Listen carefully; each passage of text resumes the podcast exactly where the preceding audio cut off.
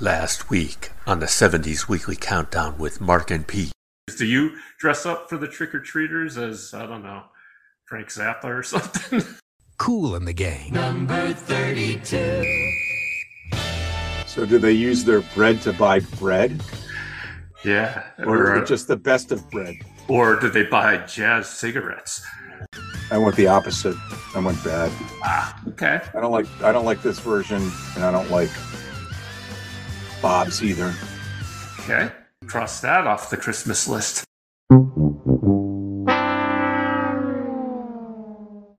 Did you have a name for your garage band? Yes.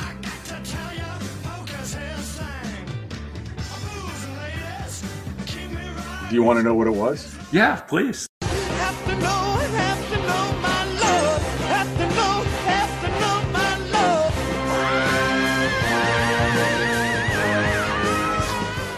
Daughter Angela wasn't born yet, and he said, quote, in those days you didn't know what sex the thing was going to be until it popped out. what a lovely sentimental thing for a father to say about his daughter. That's right, because five years later he'd be arrested for heroin. yeah, by the Mounties. But By he the thanks Mounties. them. He thanks them. Into the northern region of Canada at the close of the 19th century rode Dudley Do-Right of the Mounties, lonely defender of justice and fair play. That's okay. I, I I talked over you, or I tooted over you. Bad manners to toot over someone. Well, you know why? Because the chairman of the board said so. Yeah, yeah, you can't you can't go What, against what, are- Frank. what are you going to do? You're, you're going to wind up like, you know, Don Rickles, you know, working, you know, the 5 a.m. show at the Flamingo. You're right, Frank. Sorry, Frank. Well, it's your choice. You can open for me at the Meadowlands or headline at the TikTok Inn.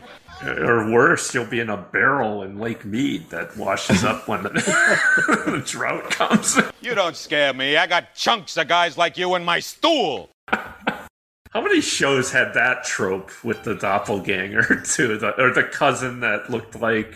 I mean, you know, you had Samantha and uh, Yeah. also Serena. Jeannie's, yeah, and Yeah. Jeannie's cousin. Yeah. You had uh, on Hogan's Heroes, Kinchloe's uh, African Prince. Oh yeah, You had in Charlie's Angels, Sammy Davis Jr. playing himself. Six it's like a- man, even.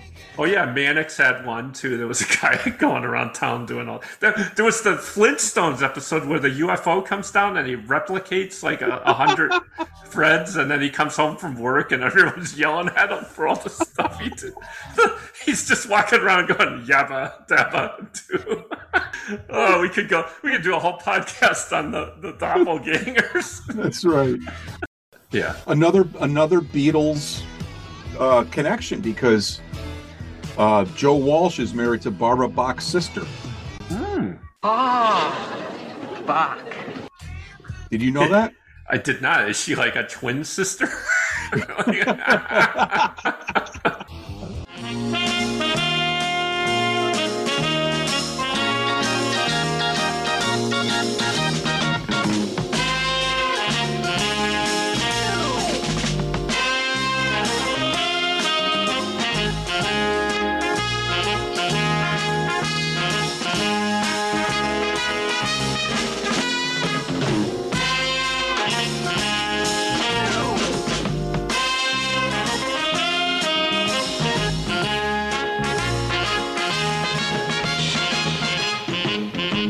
Hello again, and welcome to the 70s Weekly Countdown with Mark and Pete, a show where two friends review a randomly chosen American Top 40 episode from the 1970s, the most interesting decade in pop music. My name is Mark Roback, and with me is my friend and co host, Peter Gardo. Hello, Peter. What's happening? And uh, getting back to our music, here is Mr. Roger Williams at the uh, Steinway. I think it's a Steinway, maybe it's a Buick.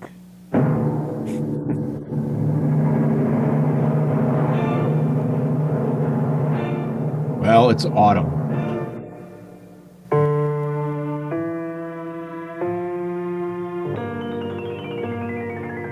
So the autumn leaves are falling, and uh, this is a pretty song. Yeah. Remember, remember, remember Bob Steele play this, playing this on the Buick? Uh, I, I do remember this. Yeah, yeah. Yeah. So, uh, how many trick or treaters did you get at Halloween? Uh, zero. Zero. Yeah, L- we Live got in an about apartment, you know. yeah, we got about eleven or twelve, Really? and it was great because we give out the big candy bars, and this little boy, probably about eight years old, goes running from the front of our house. Jackpot! Jackpot! big candy bars.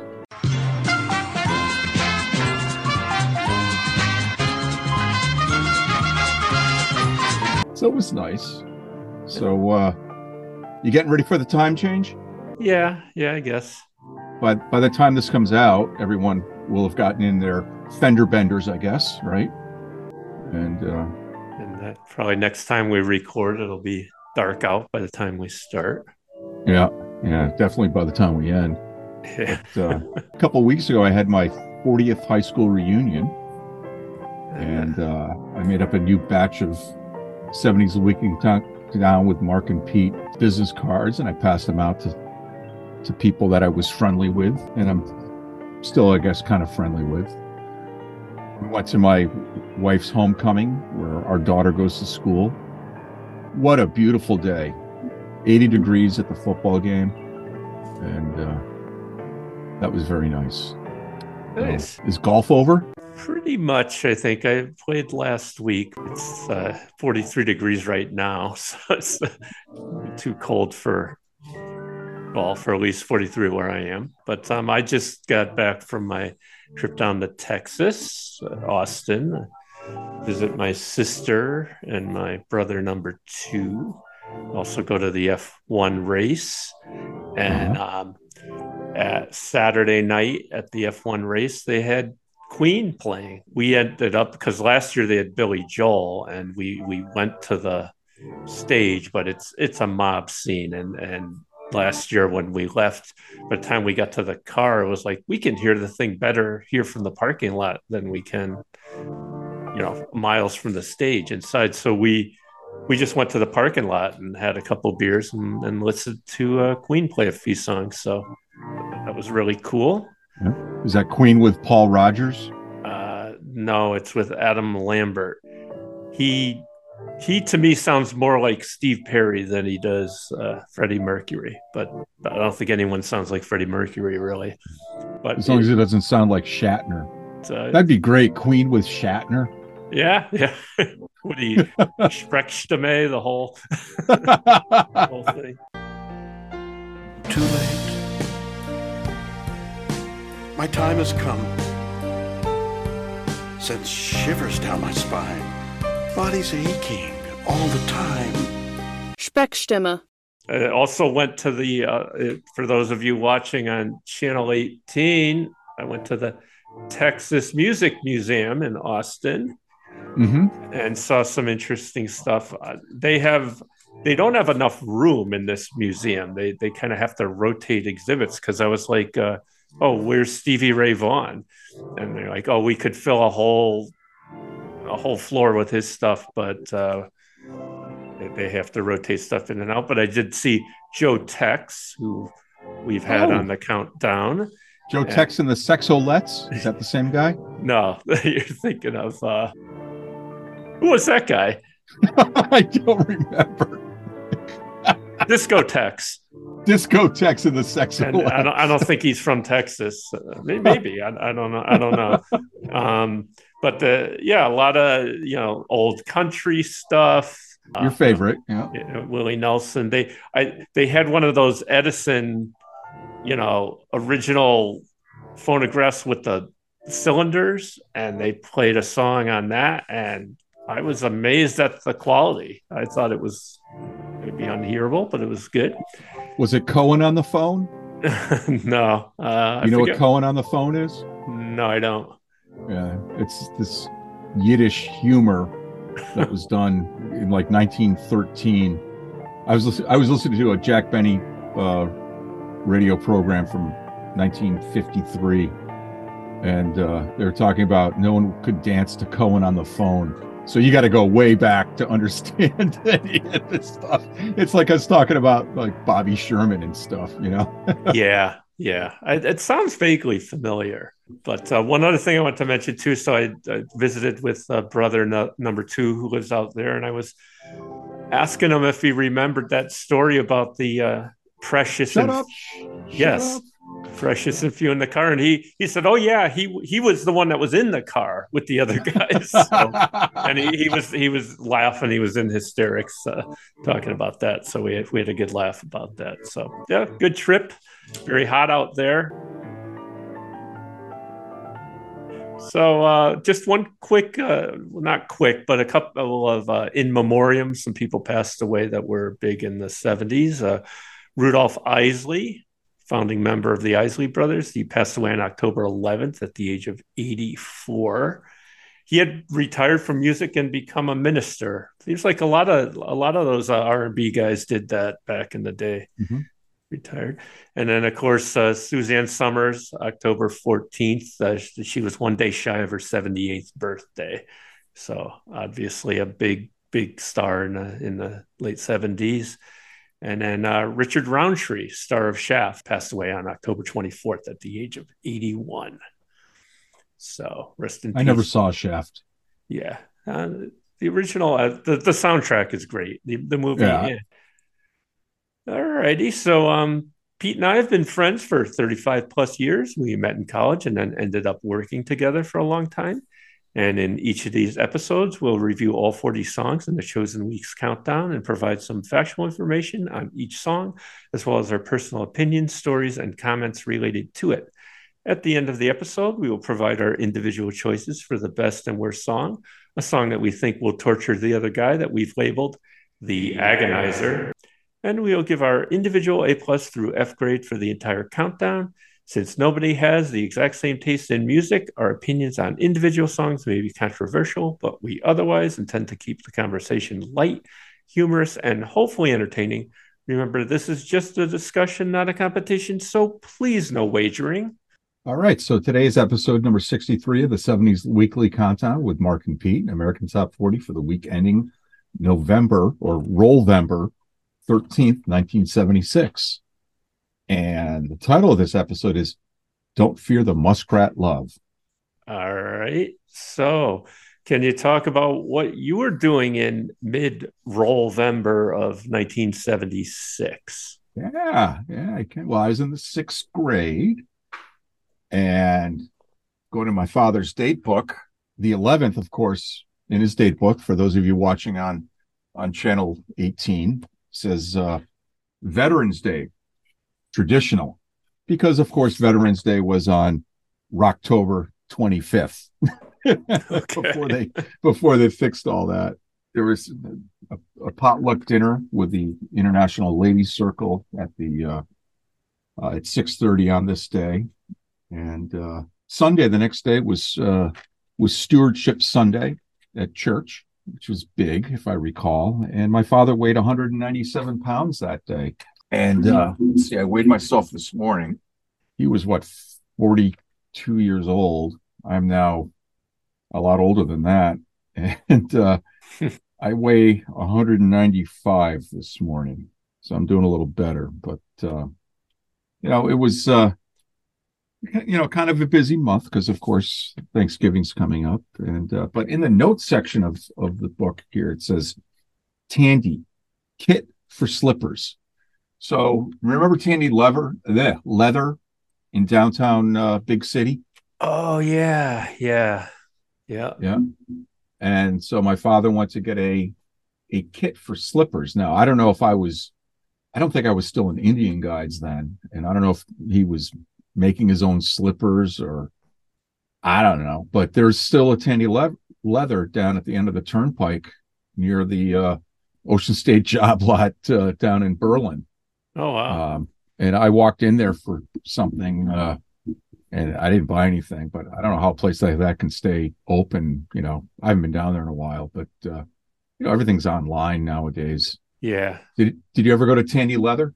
I, I didn't, but it's funny when you first said that. I thought he got he was getting like a kit from Radio Shack, as we know, a Tandy company.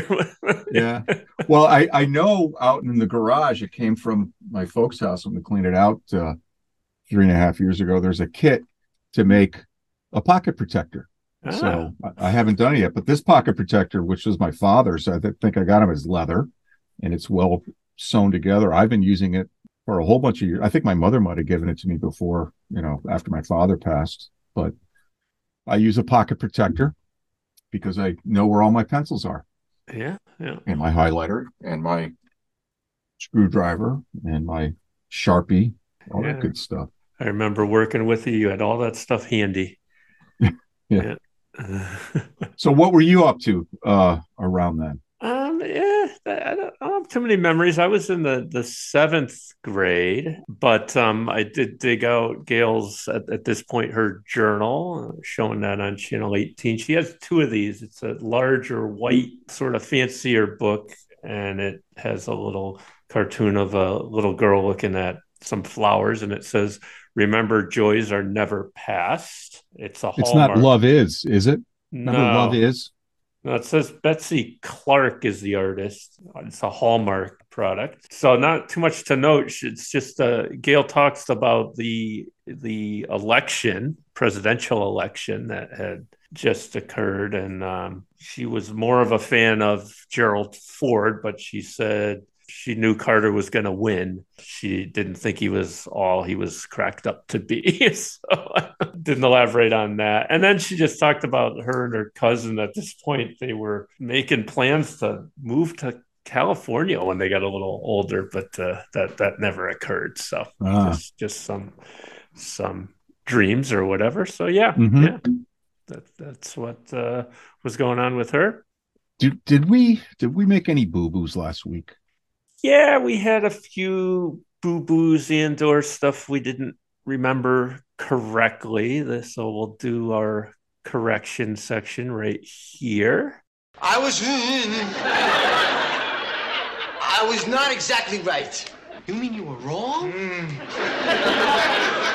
yeah, that's right, Malfoy. I was what you just said I was just then, yeah. I think the first one um, somehow Erin Gray came up, the actress, and uh, it was stated that she was on Battlestar Galactica. She was actually on Buck Rogers. I could I could see all the science fiction nerds in our audience going, "No, wait a minute, she was not on Battlestar Galactica." And then, uh, yeah, you gave well, me who little. was on Battlestar Galactica then? I know Jane Seymour was on it for a, for a little while, and there was a blonde. I don't remember her name. Dr. Quinn? Yeah, yeah, yeah. I don't Really? think she was on. Only a couple episodes, maybe. I think they killed her. Did you ever watch Dr. Quinn Medicine Woman? Uh, yeah, yeah. I remember my mom Mm. used to really like that show when it was on. I, I I never I never watched it, but I know in later that uh, my wife's high school alma mater, uh, Barbara Babcock, oh, uh, went yeah. to the same place that my wife and my daughter went to high school. ah, okay. And wasn't she on? Um, was it Hill Street Blues? Yeah, she was also on Star Trek. Oh, okay. Uh, and That's right. uh, yeah. Oh, yeah, yeah, yeah, for sure. And Maybe- uh, Wasn't she whenever I see her, uh, whenever I see her, I say, Cheryl, there's there's this person from your alma mater. yeah, yeah. Wasn't she on um a couple episodes of Star Trek at least, I think. I think she as was. Yeah, recall. Yeah. Yeah. And then um so you you had given me a hard time about uh that I pronounced genre genre I believe. But when I was when I was editing, I think you just misheard it because I think I said it right, and and I could I could insert the clip right here and let the audience decide. Released at a time before the genre was mainstream. What's what's a genre? Is that something I just said? Nevertheless, it was kind of a funny exchange. So so fair enough.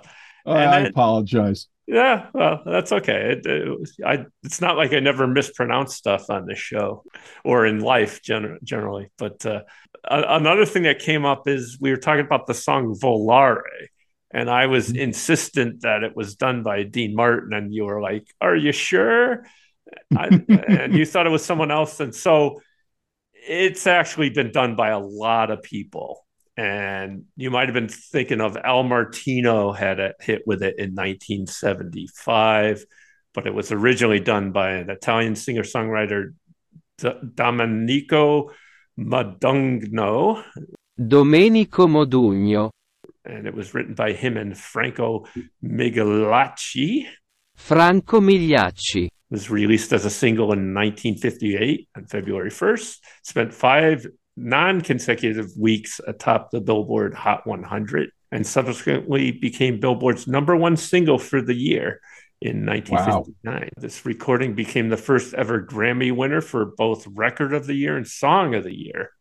And during its US release, 15 other recordings of the song were also on release, including Dean Martin's Volare, which mm-hmm. uh, total sold over 1.5 million records. And other popular versions were done by Bobby Rydell in 1960. That one went to number four. And as we mentioned, Al Martino's version in 75 went to number 33. So I guess I was wrong or, or wrong to say that uh, Dean Martin was the only guy that did it. I don't think I said that necessarily, but that was no, I you didn't. Yeah. But you were correct in in saying that it was done by others for sure. yeah, lots of others. Fifteen well, recordings I, of the same. Yeah. Yeah. Well, I was really ruh, ruh, ruh, because we had our last episode was from 1973, and I was so excited thinking that's when we got the Volkswagen bus. A new car!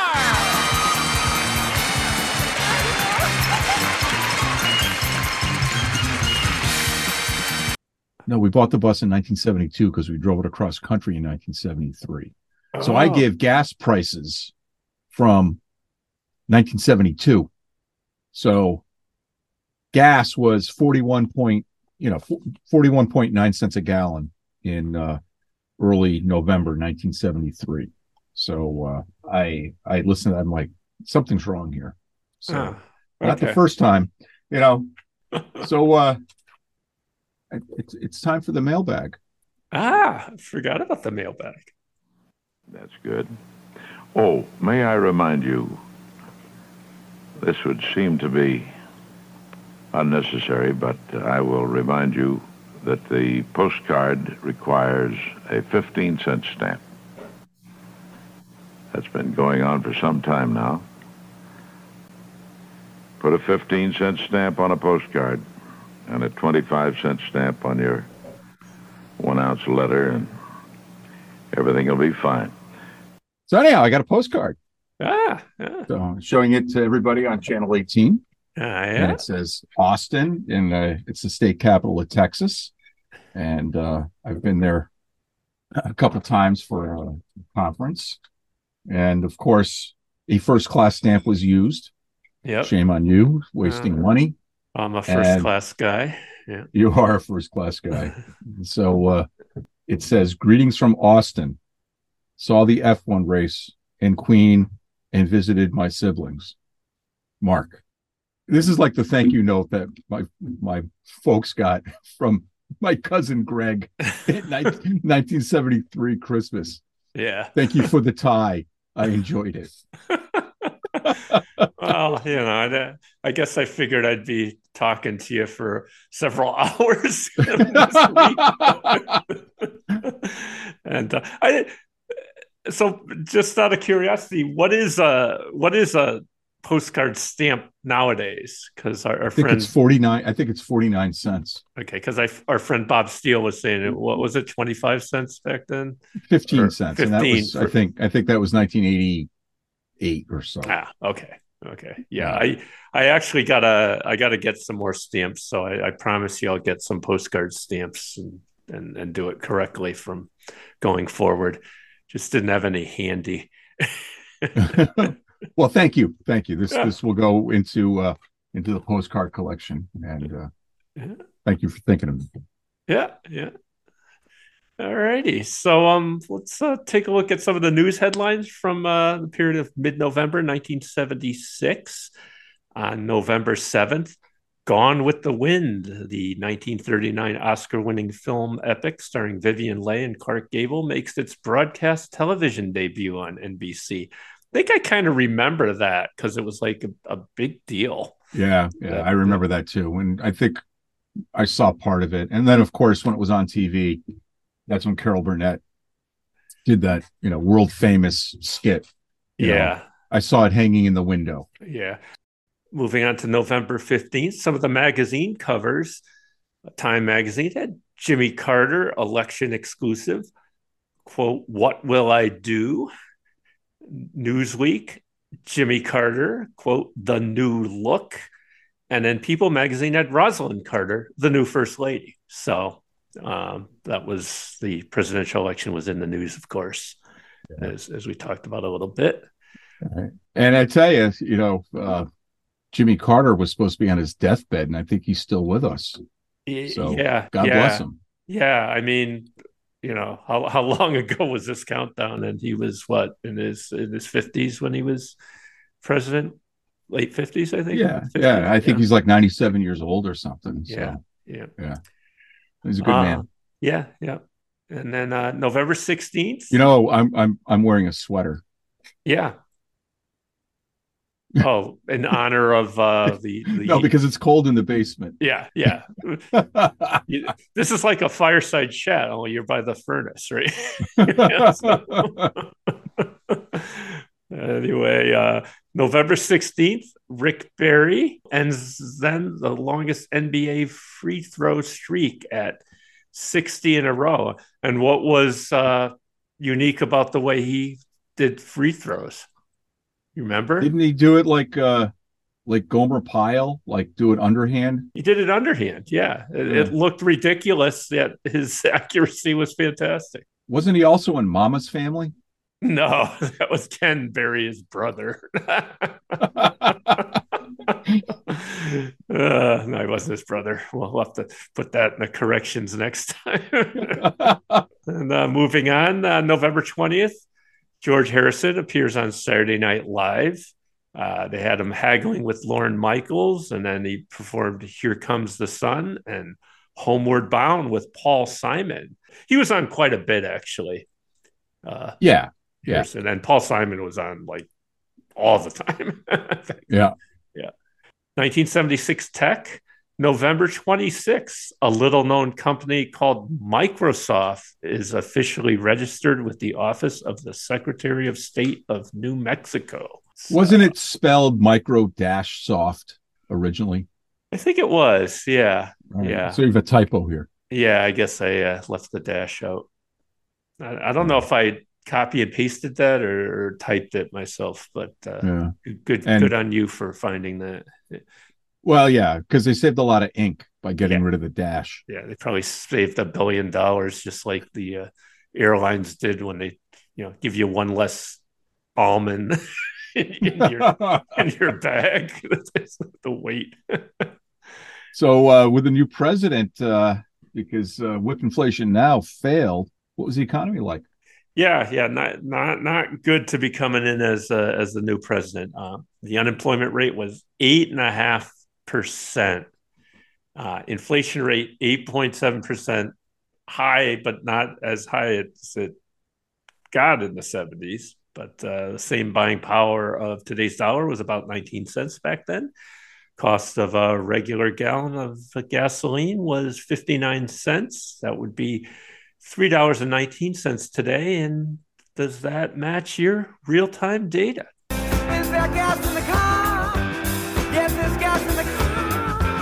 Well, you're pretty darn close. So on the 12th, which is uh, what the Wednesday before this, or no, the day before this, um, the Dasher was filled up for 55.9 cents a gallon, and it got 26.15 miles per gallon. But the Volkswagen bus was filled up uh, the next week on the 18th. It was 59.9 cents a gallon, and it got uh, 17.26 miles per gallon.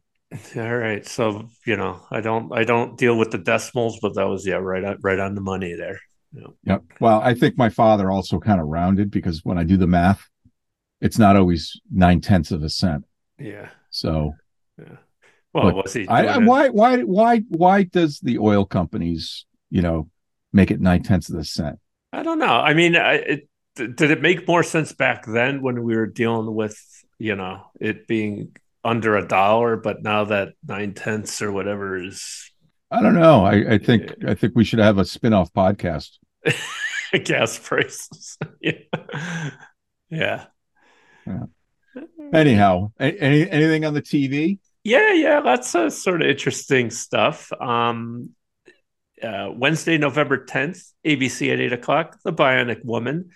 Uh, episode is Black Magic. Uh, it's uh, season two, episode six, but the cast here Vincent Price, William Windom, Julie Newmar, and Abe Vigoda. What a cast! That's Absolutely. that's like an all star cast for sure. Yeah. Um, I don't th- I don't remember that episode. Do you? I don't recall that. You would Yeah. think that would have been, you know, the Halloween episode, but uh, Yeah, yeah, yeah. yeah. But, uh, maybe they had the World Series on NBC then, and they pushed it back. yeah, yeah. Is it on NBC? It was this was on AB, still? ABC, ABC. Maybe maybe the. World Series was on ABC. yeah, yeah, could have been. Yeah.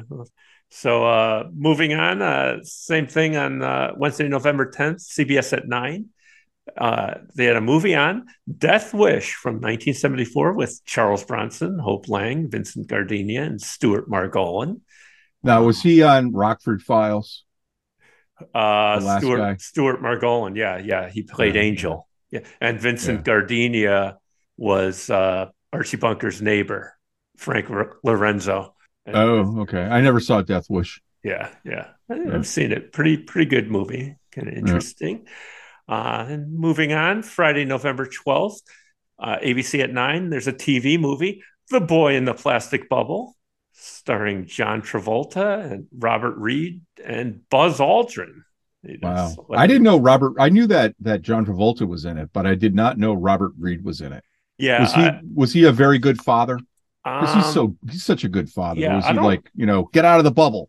I don't even know if he played the father because I didn't. I never saw that. Uh, I, I remember seeing ads for it, but I never watched it. Moving on to Saturday, November thirteenth, ABC at nine, the Battle of the Network Stars with Ooh.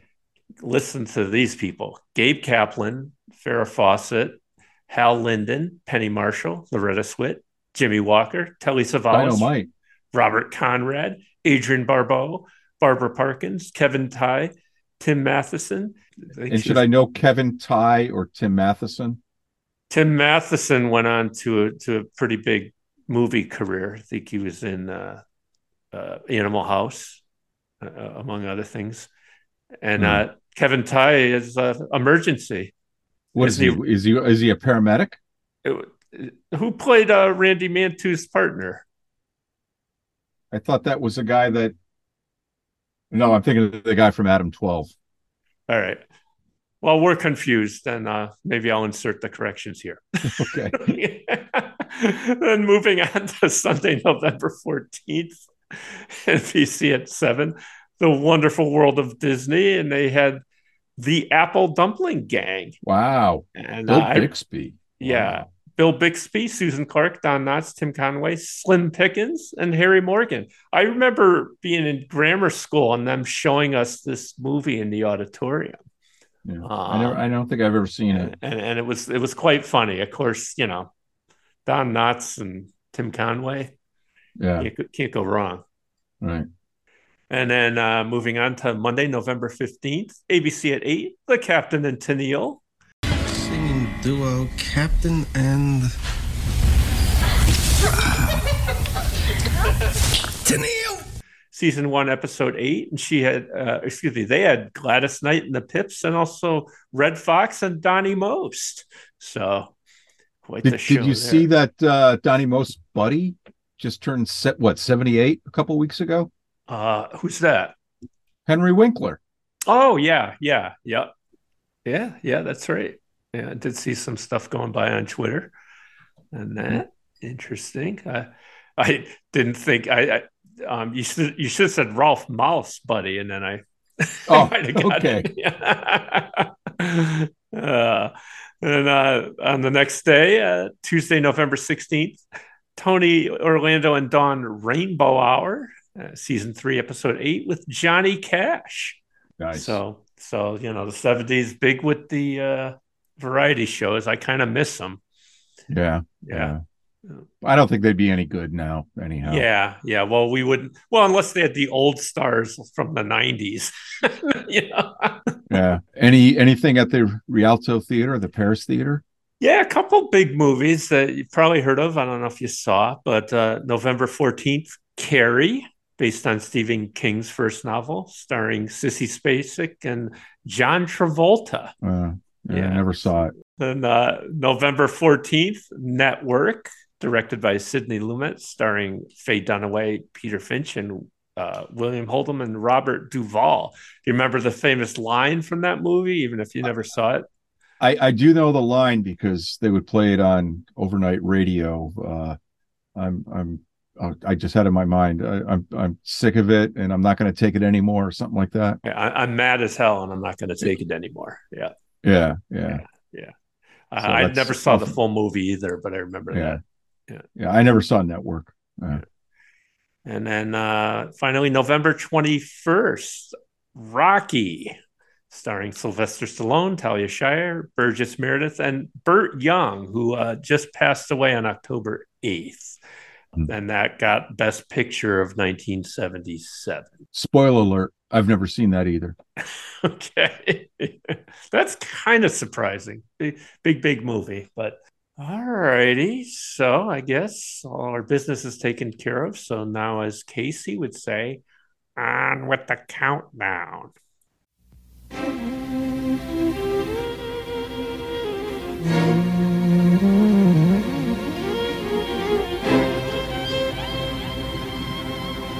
So I had to record this off of the YouTube. It's a terrible video.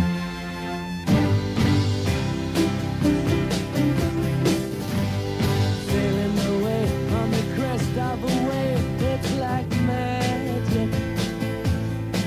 Rolling and riding and slipping and sliding, it's magic. Got these guys, these hairy guys from the 70s playing the fiddle and the guitar,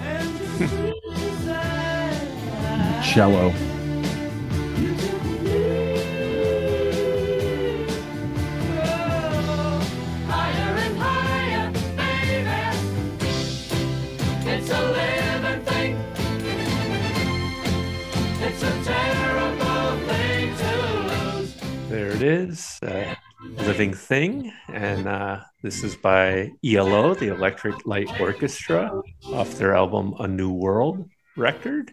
And uh, this was in our episode 39 from January 29th of 1977. It peaked uh, in between here and there at number 13 and was the uh, 77th uh, most popular song of the year. Song features uncredited vocals by Patti Quatro, sister of Suzi Quatro, also Brie Brandt and Addie Lee, who were all one time members of the female rock group Fanny. And according to Suzi Quatro's autobiography, the trio sang the higher and higher parts. All right, I'm going neutral on this. Yeah, I uh, I went good. So my uh, my recording off of Sirius XM didn't have that, and it kind of starts a little bit into the beginning of number 39.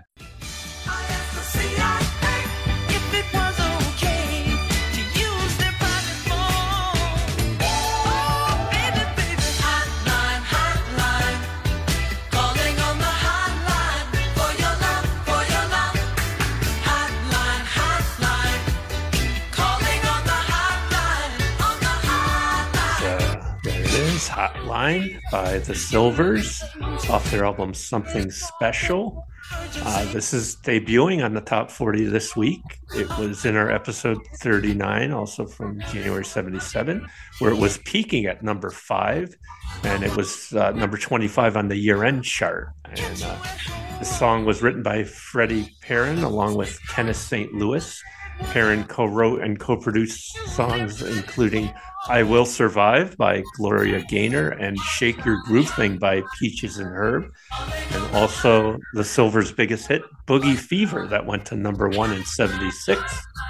They also had High School Dance that went to number 17 later in 1977 that we had in a previous episode. They were an American R&B family vocal group from Watts, Los Angeles, California. They had 10 siblings, nine of whom performed in the band at one point or another. And uh, I, I went good on this one. Me too. I told you the story. I think maybe we had this last time about the down at the factory on the island. Yeah. The smart line. All Yeah. right. It's not so smart. We'll use AI to fix it. okay. I, I tell you, I, I've been on. I was on a meeting today, and Don't tell me. and the chairman of the commission was just talking about how AI is going to fix everything. Yeah. I don't know how he's, you know, ugh, ridiculous. Yeah. Well, that's why I retired. I figured AI could do my job. Oh yeah, and there, there, there, and there was a thing at work about, you know, do you have any ideas how AI can be used? You know, maybe you could use AI to count nuts and bolts, okay, instead of having a guy, you know, with his fingers doing it. Yeah. So, Maybe AI could take over my Friday bagel email thing. yeah. Glom all the content together. yeah. All right, I don't remember Tyrone Davis. yeah, this is uh, Give It Up, parentheses, Turn It Loose by Tyrone Davis. And uh, this one peaked right here at number 38, but got to number two on the R&B chart. I didn't remember it either. I couldn't find much on this song, but it is possibly uh, the title is a nod to a James Brown song called "Give It Up or Turn It Loose," which was number one R&B hit in and a top 20 hit in 1970. It's a different song. And then there was En Vogue that had a hit, Give It Up or Turn It Loose in 1992, which seems to be a different song with the same theme as this one. So Tyrone Davis, also known as Tyrone D. Fetson or Tyrone D. Branch, was an American blues and soul singer with a long list of records over more than 20 years. He had three number one hits on the Billboard R&B chart. Can I Change My Mind? That went to number one in 68. Turn Back the Hands of Time in 1970 and Turning Point in 1975. And uh, he passed away in 2005 at the age of 67. Um, I went neutral on this one. 33 year old.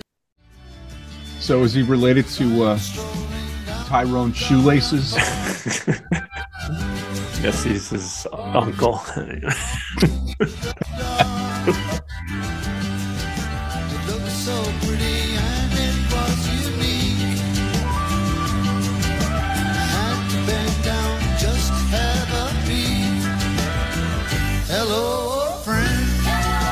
There it is. Hello, Old Friend by Eric Clapton off his album No Reason to Cry.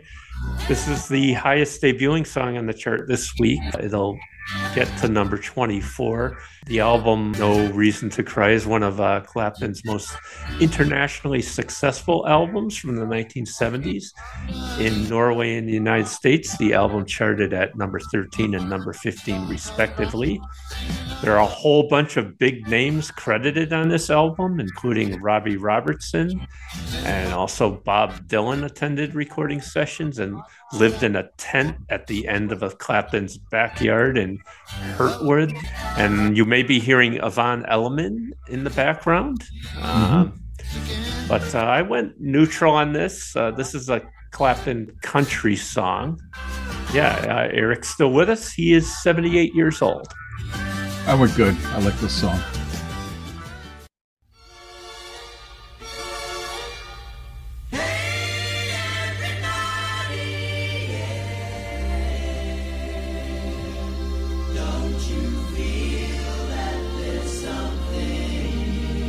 Its intro's a little overblown, Yeah. so I'm going neutral. Yeah, I went I went good. I like the guitar in this.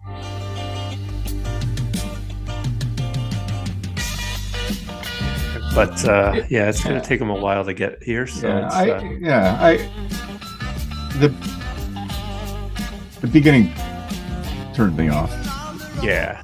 So this is it's a long way there by the Little River Band. Where? there. Okay.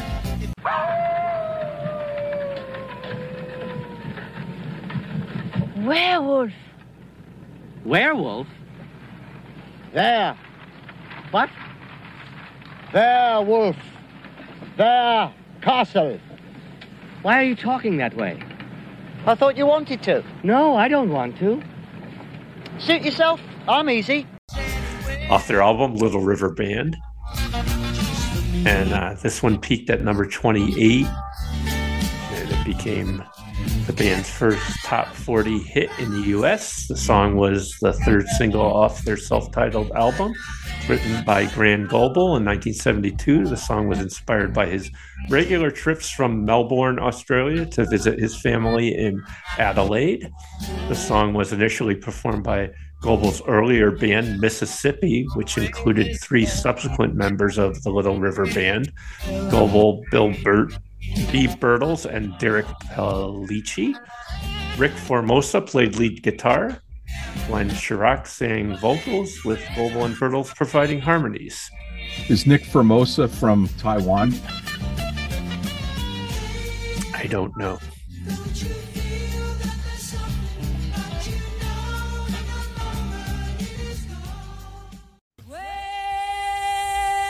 That'll be the day when you say goodbye. That'll be the day when you Yeah, didn't have to wait long for that hook. Nice. know it's a lie, 'cause that'll be the day when I die. There it I'm going neutral. Yeah, I actually went good on this. Um, so this is yeah, that'll be the day by Linda Ronstadt off her album "Hasten Down the Wind." This was in our episode 24 from October 9th, 76. Uh, it's a cover of Buddy Holly's number one hit from 1957. This version went to number 11. Uh, this was the first song John Lennon, Paul McCartney, and George Harrison recorded together. Buddy Holly wrote this song after seeing The Searchers, a Western movie starring John Wayne. In the movie, Wayne keeps replying, That'll be the day, every time another character in the film predicts or proclaims something will happen when he felt it was not likely to happen. And uh, Linda Ronstadt was 30 years old. Was he this- was he talking about AI taking over the world? Yeah, yeah, that'll be the day. I'm sorry, Dave. I'm afraid I can't do that. Uh, yeah, Linda Ronstadt was 30 years old at this time when uh, this came out. She's 77 now.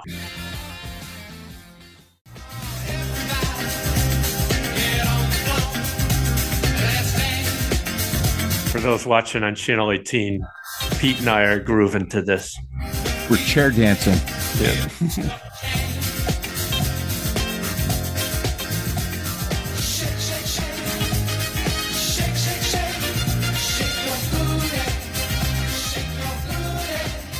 Yeah, Shake, Shake, Shake, Shake Your Booty by KC and the Sunshine Band off their album Part 3. This is the third time this mega hit has shown up for us. It was in both our episodes 14 and 24. It had gotten to number one and was number 26 on the year end chart. And Casey said, This is the first of six former number ones in this countdown. So I didn't want this to be confused with Frank Zappa's 1977 double album, which contained what what song, Pete? Bobby Brown goes down. Yo Also- Mama. Uh, uh, Jewish Princess. But Uh, more City of Tiny Lights. But more importantly, wasn't it? I have been in you. Oh, I've been in you. That's right.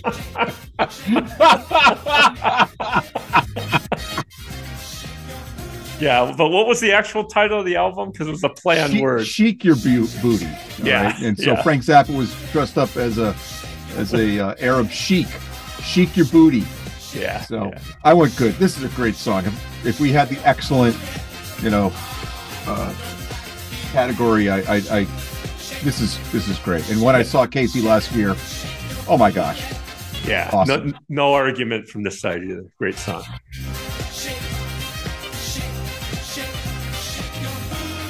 Before we get to the next thing, I, I want to. I was listening to uh, the AM radio last week, and uh, I'll give you a little clip of what I heard, and my wife heard also. So stand by. So this is from this is the new host for the Bob Steele show, who we heard a little bit earlier today, uh, talking with the the producer and the uh, traffic guy. Tell me the top five vinyl albums that you still have. Not of all time, but the top five that you still are in possession of. Well, all, all the Steely Dan stuff. I'm a huge Steely Dan guy. I got some Doobie Brothers, Stevie Wonder in there. Um, some Boz Scaggs, Boz stuff like that. Boz. Yeah, that's the kind of stuff that I have. Seven, a lot of '70s stuff in there. Which I actually think is a terrible era for music. but it's your Uh, favorite. Let's say early '70s. There was some, I don't know, there was some icky stuff in there, but you know, like the Gilbert O'Sullivan stuff and that whiny AC stuff, adult contemporary stuff. But I don't know, '70s was my uh, sweet spot for music. All right. So the guy talking about his uh, record collection, he's the he's a DJ, you know, and does weddings and stuff. Mark the Shark. Yeah. And Brian Shactman is the is the new host. So uh, I thought that and- was interesting. And Brian is he's younger, I think, than He's 52 years old. He keeps saying that he's 52. Oh, okay. And I have no idea wh- what the age of Mark the Shark is. He's probably about our age. Yeah, yeah, yeah. I, I agree with Mark the Shark. Yeah. So that being said, Boz.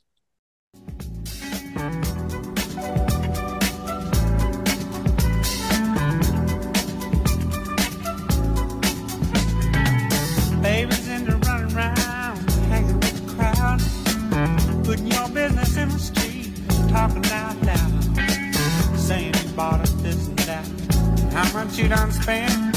I swear she must believe it's all heaven sent. Hey, boy, better bring the chick around to the sad, sad truth, the dirty low down. There it is. So, what album is this off of, Pete? I believe this is also of Silk Degrees. Yes. One of my favorite LPs. I'm with Mark the Shark. This is one of the best LPs of the era. The guys from Toto are all over this LP. This is peak yacht rock song, and Boz is is great. Yeah. And I'm going good. Once again, we had the excellent one, we'd do it, but that would throw off all your ratings. Yeah, yeah. Um, yeah, I, I went good too. This was in our episode 24 from October 9th, 76, and it went to number three. Scaggs wrote this song with keyboard player David Paich, and uh, would later form the band Toto and write many of their hits. And uh, as you mentioned, and uh, Lowdown was the first song that Scaggs and uh, Paich wrote together. This was the second single released from Silk Degrees. The first was It's Over, which charted at a modest number 38. Two other future Toto members also played on this track, and as as you mentioned, all over this. And uh, I like the line, uh, "You have to have a Jones for this and a Jones for that." so, you know, you bring that up. So there was a thing about generations, all right? And uh, I got to move this thing out of the way here. Where the heck is it? Ah, did I just lose it? So there's something called Generation Jones. Have you ever heard of Generation Jones? No, but I want to be in it. So Generation Jones is a social cohort, and I don't know what that is. A cohort is a group of subjects who share a defining characteristic, typically subjects who experienced a common event in a selected time period, such as birth or graduation. the latter half of the baby boomer generation to the first year of Generation X.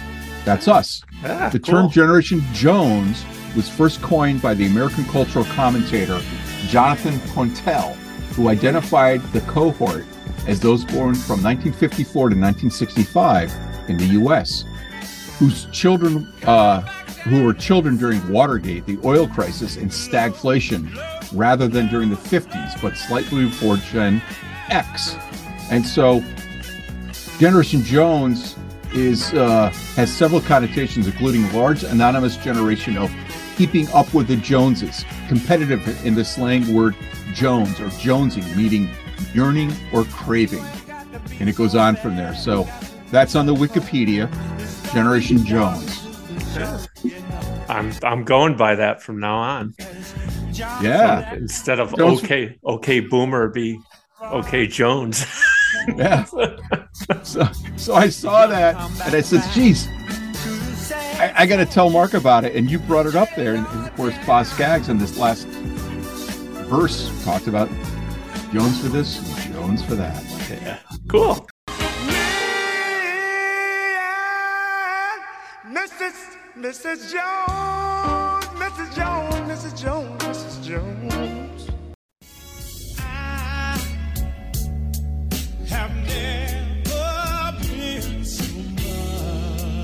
Didn't George Benson do this song? I was just gonna ask you that. So, yeah, when I first heard this, I'm like, yeah, I, I in my mind it did the exact same thing, but wasn't it like a little bit more up tempo? Yeah, like a lot better. I'm going Yeah. bad. Yeah, I, I went neutral. So yeah, this is Love Ballad by uh, LTD off the album Love to the World. And this was uh, their, the first single off that album, which was their third, and it was their first hit, reaching number one in the R&B chart and number 20 on the pop chart. And it's uh, number one on the soul chart this week. And the lead singer is Jeffrey Osborne, crooning about uh, the indomitable love that some people will never understand. The song is We would hear from him later on, wouldn't we? With stuff Yes, we like would. in the 80s. Yeah. Yeah. Yep. We had Beautiful George. voice. It, it is really good. Yeah. Um, George. We had George Benson's version on our episode 49 from April April 21st, 1979. Yeah, Jeffrey Osborne would have eight top 40 hits in the 80s as a solo artist, including On the Wings of Love in 1982, Love Power with Dionne Warwick in 1987. And he's still with us. He's 75. Yeah, great voice. George Benson's version is much better. And, you know, there's been a lot of debate out there about the horrible Rolling Stones top 250 guitarists of all time that just came out. And George Benson was not on the list. Mm. Cri- crime scene. Absolute. As our friend Brian from work would say, it's a crime scene. It's a crime scene. Yeah. Yeah. George Benson version's a lot better. That's why I went bad. So yeah. Never been this blue. Ugh. I'm going bad. Never knew Was it was it this guy in the Guess Who or Bachman Turner Overdrive He was in the Guess Who, yeah. So, um, or the Three Dog Night? yeah. So this is uh, Stand Tall. Here it goes. Right? Is that when he does it? No, it comes later. takes a little while. Yeah, this is uh, Burton Cummings. This was in our episode 31 from January of 77. It got to number 10. It was Cummings' first solo hit after he left The Guess Who, and it was also his biggest hit.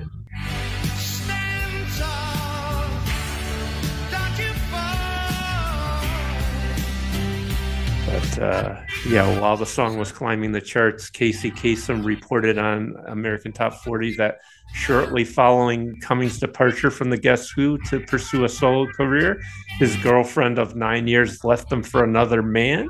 And Stand Tall was born from his taking his frustrations, challenges, and despondency to the piano and forging the melody Stand Tall and I kept charting for 15 weeks in his native Canada, don't you know? Burt Cummings was nominated for the Juno Award in, as 1977's Composer of the Year for Stand Tall. And he's still with us. He's 76. Excuse me, he will be 76 on the last day of the year, December 31st. Huh. Happy birthday. What are you rating that? I gave it a neutral. Billboard's number 30.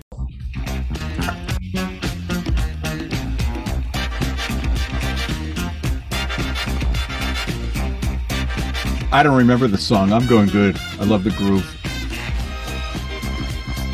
Yeah, I, I sort of remember it. I, I went neutral. It does have a good. You're nasty. You're so groove. nasty to the Soul, Soul Soul Orchestra. Yeah, I, I think I like the groove better than the uh, the lyrics, I guess.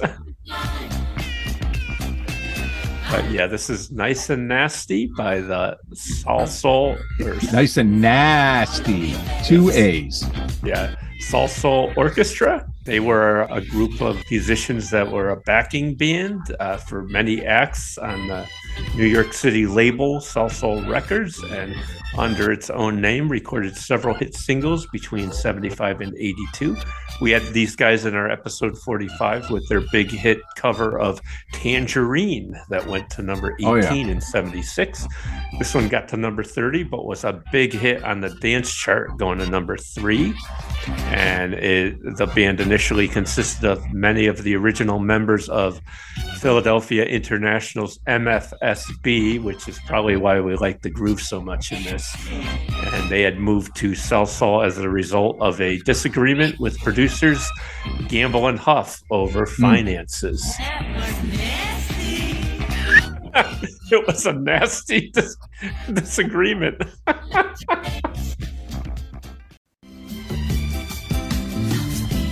You heard this young lady on Hello Old Friend as a background singer.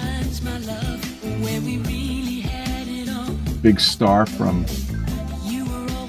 Jesus Christ Superstar, and the two parter on uh, Hawaii 5 Great voice. Yeah. Saturday Night Fever. Yeah. With all that platitudes, I'm going neutral.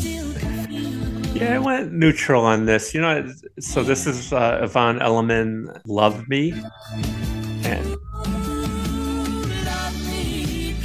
it is. And um, yeah, I I thought you know it's too bad she didn't have more hit singles because her voice was great. You know, I don't remember this a bit. I, I don't I don't either. But uh, Casey said, "Here's the biggest mover in our countdown this week, up nine notches by 24-year-old Hawaiian-born, don't you know, Yvonne Elliman." so she was 18 when she did Jesus. The Jesus Christ Superstar album, uh, Mhm. quite young, and uh, this this song was written and originally recorded by the Bee Gees, who included it on their 1976 album "Children of the World." It was Elliman's second biggest hit in the US, getting the number 14 and number six in the UK. Her only more popular song was If I Can't Have You, which she recorded the next year and was also written by the Bee Gees. And Yvonne is still with us. She will be 72 on December 29th. So just Happy before birthday. Burton Cummings' birthday.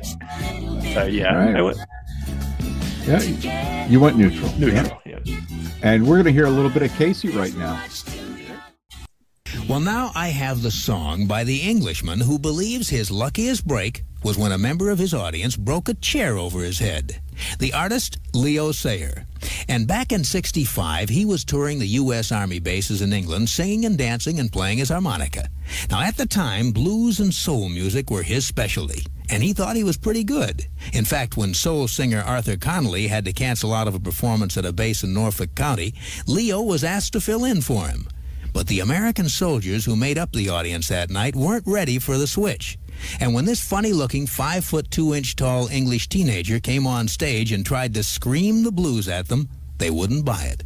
And one guy in the front row was really rude about it. He picked up his chair and smashed it over the young singer's head. Well, of course it hurt, and he still has a bump. But Leo told us he wasn't seriously injured, and the incident, he says, really helped his career. It made him realize that soul music was not his thing. Since then, his singing style has been the Sayer style. And for Leo, it works great. His latest hit moves up to number 28 this week. It's You Make Me Feel Like Dancing. Well, I'm going good on this. Um, yeah, I, I, I went neutral. Um, Hmm. I, I was Boo. just, yeah, I, I, I don't know why, but um, I was just thinking, listening to Casey there, it's like Casey describes this kind of violent act, and it doesn't sound so bad. well, there was a there was a about 20 plus years ago. There was a project engineer that worked at our company who picked up a chair and threw it across the room, and I wasn't there for that. And it- quite a story. so, and he went he went on to become, you know, he went to the Darden School and all that kind of stuff. So he was being groomed for something. I don't think he's still with the company, but hopefully he's doing well. Yeah. So yeah, this was in our episode 39 from January of 77. This was Leo Sayer's first number one hit on the Billboard charts, followed rapidly by his other number one, When I Need You. Sayer wrote this song with Vinnie Poncia, who co-wrote the Kiss songs "I Was Made for Loving You" and Great song. something, and "You Make Me Feel Like Dancing" gainsayer, a 1978 Grammy for Best R&B Song. This made This is R and B. well, yeah, it's, uh, at least it was labeled that way. Uh, this made Yeah. two consecutive years that a white artist won the award. Boz Scaggs was the previous winner for Lowdown. Um, so that's more of an R&B, I would say. Uh, So so when when when Casey was talking about the funny looking five foot two guy, you Yeah. know, with a Richard Simmons hairdo, right? yeah. and that album cover where he's in, it's the, this album cover, Endless Flight. He's in the air. Yeah, he kind of looks like that German toy, you know, with the, the guy with the big long fingernails. What do you, who? You know Oh. that card? What's yeah, that called? I I know what you're talking about, but I don't remember what it's called. Yeah, punch it in. Der Struwwelpeter. But anyway, uh, Leo had eight top 40 hits between the 70s and 80s, and he is still with us. He's 75 years old. You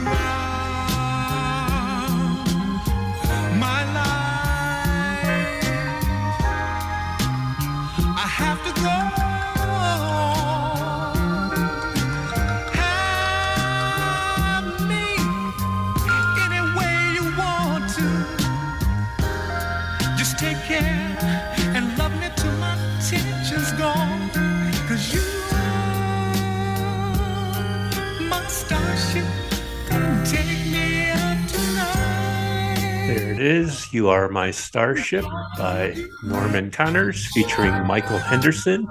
This was in our episode 24 from October 9th, peaking right here at number 27. It featured bass player vocalist Michael Henderson and Philadelphia vocalist Phyllis Hyman. Norman Connors is an American jazz drummer, composer, arranger, and producer who has led a number of influential jazz and R&B groups, and he's still with us. He's 76. Uh, I went neutral on this one. All right, I went sap. You do know that you I don't remember this song. but you don't know what to I don't either. And I think when I saw the All Star Band with two R's, I doubt they played this 30 years ago, whatever that was. Yeah.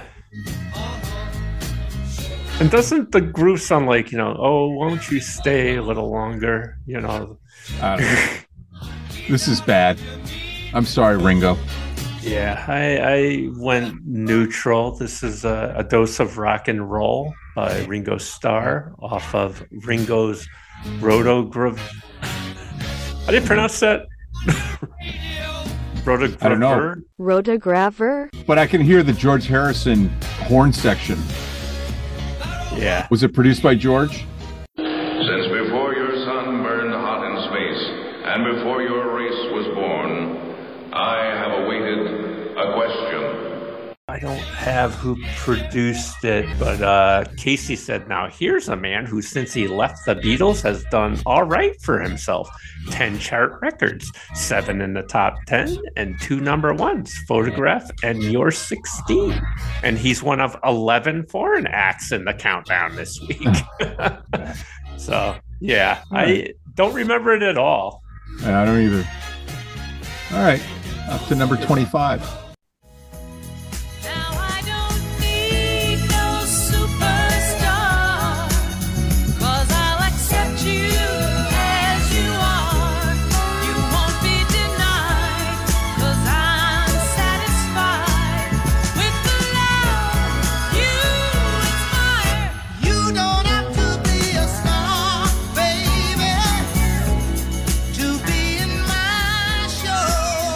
Good.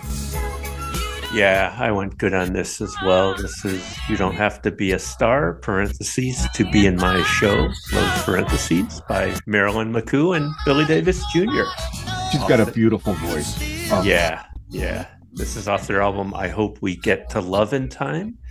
And Casey said, This is a big mover, up six notches. The fourth week on the chart for Mr. and Mrs. Billy Davis Jr. And, uh, this was in our episode 39 from January 77. It went to number one on both the pop and R&B charts, written by James Dean and John Glover. This song helped uh, uh, them win the Grammy Award for Best R&B Performance by a duo group with vocals in 1977. By this time, McCoo and Davis left the Fifth Dimension and began performing as a duo. Ending a contract with ABC Records, they recorded their 1976 debut album, I Hope We Get to Love in Time. Um, and they're both still with us. Marilyn turned 80 on September 30th, and Billy 85 in June. Great song. Yeah. All right. Here's some Mom Jean rock or whatever he called it. Yeah. It makes me shiver to the bone. It shakes me. Remember when Mitt Romney was wearing mom jeans? you know, when he was running for president. Yeah. What year was that? 2012, I guess. I don't know. I don't remember. Yeah, I don't know. Maybe that's why he lost. Oh, I was. I, I think it was part of it. Yeah. You know, it's like Michael Dukakis. You know, in the tank. Oh, that was great. uh, anyway, uh, yeah, this is I Never Cry by Alice Cooper off his album Goes to Hell. this certainly doesn't sound like he's going to hell. No. This was uh, also in our episode 39 from January 77. It got to number 12, more housewife rock. And uh, Oh, was- I thought it was mom jeans. yeah, he was encouraged by the crossover success of Only Women Bleed. And Cooper returned to the rock ballad format with this single, I'll Never Cry. Uh, the song is really about Cooper's long bout with alcoholism, called the song An Alcoholic Confession. He co wrote this track with guitarist songwriter Dick Wagner. The two Ooh. were highly productive songwriting team. They co-wrote more than 50 songs together. And uh, Yeah. Alice Cooper is 75. Uh, I, I went bad though. G- give me schools out, Alice Yeah, Cooper. I, I, I'm going sap. You went bad, but Dick Wagner, um, you went bad, right? Yeah. yeah. You know him and Larry Hunter. No, that's a guy we work with. Um, uh, I forget, but Wagner and Hunter, they did. Uh, uh, they were the dueling guitar players for Lou Reed on the Rock and Roll Animal uh, LP, and oh my gosh, you got to listen to Rock and Roll Animal. Lou Reed is really good. All right. And I don't care what some of our friends think, but I will, uh, I'll leave it at that. Alrighty. I'll have to listen to that. Yeah. Rock and roll animal. They do, uh, uh, Sweet Jane, and there's this intro, which is beautiful. Nah. I've heard that long intro, I think. Yeah. Yeah. And that's Dick Wagner and Larry Hunter or whatever his name is.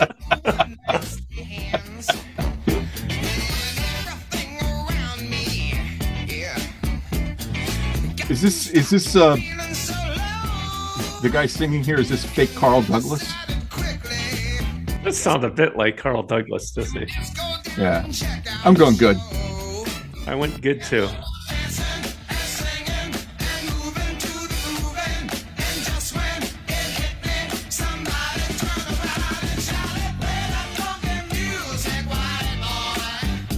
This was always done by the Savage Brothers.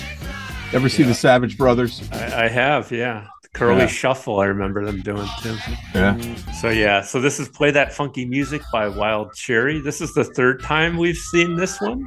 big song. It was in our episodes 14 and 24. And Wild Cherry, we told the story. They were a hard rocking band and they had a regular gig at the 2001 club. And with disco being huge at the time, their sound didn't go over well. After one show, a African American audience member shouted, "Play some funky music, white boy!" And frontman Robert Parissi decided they should and wrote down the phrase on the bar order pad. He wrote this one, and he also uh, said he copied "Fire" by the Ohio Players. If you listen to this, especially to the bass line and the vocal stylings, you'll get that. And uh, this was Oh, their sure. only hit, so you can thank that guy in the audience. Yeah. yeah, and I went good as well. All right. Choo choo.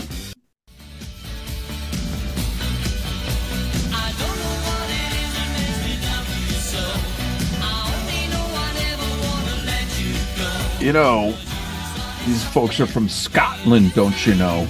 Yeah.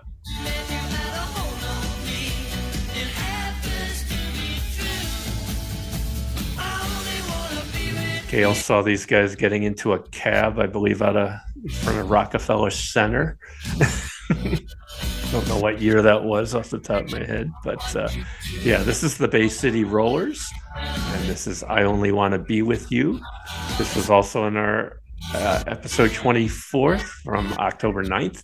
It was originally a hit for Dusty Springfield in 1964 when it was Oh, yeah. number Yeah. 12 and number four in the UK, launching her career. And uh, I, I have to say, I like the uh, Dusty Springfield version better, though. Uh, I went neutral on this. Yeah, me too. I, I could imagine Weird Al inventing something for this. Yeah. I'm not a big Weird Al guy. I bought his first record and I thought it was funny, you know, Dr. Demento and stuff. You know, that's 40 years ago. I know we have friends that know a lot about, a lot more about Weird Al. Actually, But, Frank uh, Zappa could do a I only want to be in you.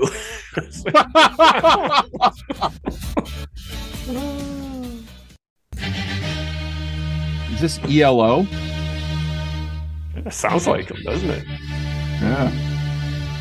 Bunch of bearded guys. Or LVB. Ludwig van L. Beethoven. This isn't Bach? this isn't the fifth of Bach? Ah, Bach. You had to get in there somehow. Yeah. Nah, this is a fifth of Beethoven by Walter Murphy and the Big Apple Band off their album A Fifth of Beethoven. And this was another song that was in both our episodes 14 and 24. Casey said it's the oldest song in the countdown this week. It's been around for 20 weeks. This I thought it was because it was 250 years old. Yeah. it's probably true as well. This disco instrumental was an adaptation of Beethoven's Fifth Symphony. Walter Murphy was uh, an orchestral leader who studied both classical and jazz music piano at the Manhattan School of Music. At one time, he was the arranger for Doc Severinsen and the Tonight Show Orchestra. And Murphy played nearly every instrument on the song, but was forced to credit Imaginary Ensemble. Um, and it landed at number one in the US on October 9th, 1976. I went neutral on it, uh, as Yeah. I did the previous episodes. Yeah, I went neutral also. So he wrote this between 1804 and 1808. So when this came out, it would be, you know, 175 years old. But, uh, did you just like drop your cereal bowl? Uh, no, I clinked a glass together. Actually, a beer bottle and a glass. Do you eat cereal?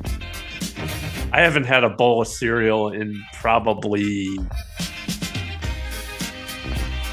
50 years. I, I was talking about it last night, driving home from my meeting. I got a ride from somebody. I says, I, I, I just don't. We don't have milk in the house, you know. So yeah, I don't. I don't. Oh, I'm because we're, we were, we were talking about how you used to get stuff in the cereal boxes, and I reminded him about uh, you know the L, the rec, the LPs, the records on the back, because he was talking about the Jetsons and how Ah. they were so far ahead where they where Elroy cut out the TV and it was a TV on the on the cereal box, I I saw that episode actually. and that was AI. recently. Yeah. Yeah. So, because he bought a new TV and it was like didn't cost jack. If you're leaving the house right now, don't forget your letters, the ones you want to mail for sure today. You forgot them yesterday. Got your keys, operator's license, clean hanky, and uh, did you take your vitamins, your vitamin C and your your iron and all that. You know, I've been taking so much iron supplement lately that every time I stand up, stretch my arms, and yawn, I slowly turn and point north. Would you believe that? You probably wouldn't. I swear I remember that joke actually. We're counting down the most popular songs in the country from Kodiak to Kokomo, from Hartford to Honolulu. Billboard's number 20. So long ago, when I was not so strong, you know. I'm going good. This is, this is really good song. Yeah, I went good too. I wonder if they were talking about Bob Steele. This is Magic Man by Heart off their album Dreamboat Annie. And this was in our episode 24 from October 9th. Went to number nine. And uh, Magic Man is really Mike Fisher, the group's original guitarist. He was Ann Wilson's boyfriend, and she followed him to Canada during the Vietnam War. Oh, so he was he was a draft dodger. Yeah, yeah. Yeah, And, uh, yeah, so he wouldn't get drafted. So in, in 1974, uh, Nancy Wilson, and sister, joined the band, and Fisher became their manager and sound engineer. The line "Come on, home, girl" relates to Ann Wilson's mother, and I, I mentioned this before. I saw an interview with uh, her mother once, and she was quoted as saying, "I didn't say it like that, but I was just worried about my daughter." This was Heart's Yeah. debut album, and both the Wilson sisters are still with us. Ann is 73, and little sister Nancy is 69. And uh, yeah, I went good on this as well. Yep. You know, how can I do a cheesy good? Because I'm going good on this, but it's so damn cheesy. Yeah, I I almost went good, but I went neutral. I think because of the cheese. But it's entertaining, you know. It, it, Yeah, so you just watched something on TV recently, right? I did. So, um, the PBS um, of American Experience, which is a pretty good show. I always like it. They had uh, an episode called "The War on Disco," and it was basically about the rise and fall of disco, and they kind of culminated it with the story of Disco Demolition Night. And um, my sister had sent me a New York Times article about the show, and I read that before I watched the show, and I was a little. The New York Times article, I think, kind of misrepresented the show because I was a little The worried. failing New York Times. I, I was a little worried that they were really going to go overboard on on this. You know, they kind of called it a culture war, et cetera. But I think they did a pretty good job about showing both sides of the the issue. And really, you know, in, in the end, I think they were talking about how by Disco Demolition Night, disco was on its way down, and they brought up the fact that. Um, you know, it, it had kind of become commercialized, and also with the Studio 54, it was elitist to a lot of people. So I recommend watching the show. I, I thought it was uh, pretty entertaining. They they interviewed the Indian from the Village People. He was uh, Felipe Ortiz Rose. He claims some uh, real Native American heritage, Lakota Cherokee, and he before he was in the Village People, he was hired as a dancer at Studio 54, and he dressed up as the the Indian, and he had bells on his ankles. Yeah. You know, I think that the whole thing with disco is it, it just was, you know, putting ten pounds of stuff in a uh, five pound bag. You know, because if you look at what was, you know, in the charts in '79, it was there was still rock and roll. Okay. Yeah. And there was still soul, and there was still R and there was still sap, and uh, you know you had your Olivia Newton Johns and your like Time Passages is you know Al Stewart. That that wasn't that, but but there was all you know. I think we got BG to death, you know, Yeah. and, and and stuff.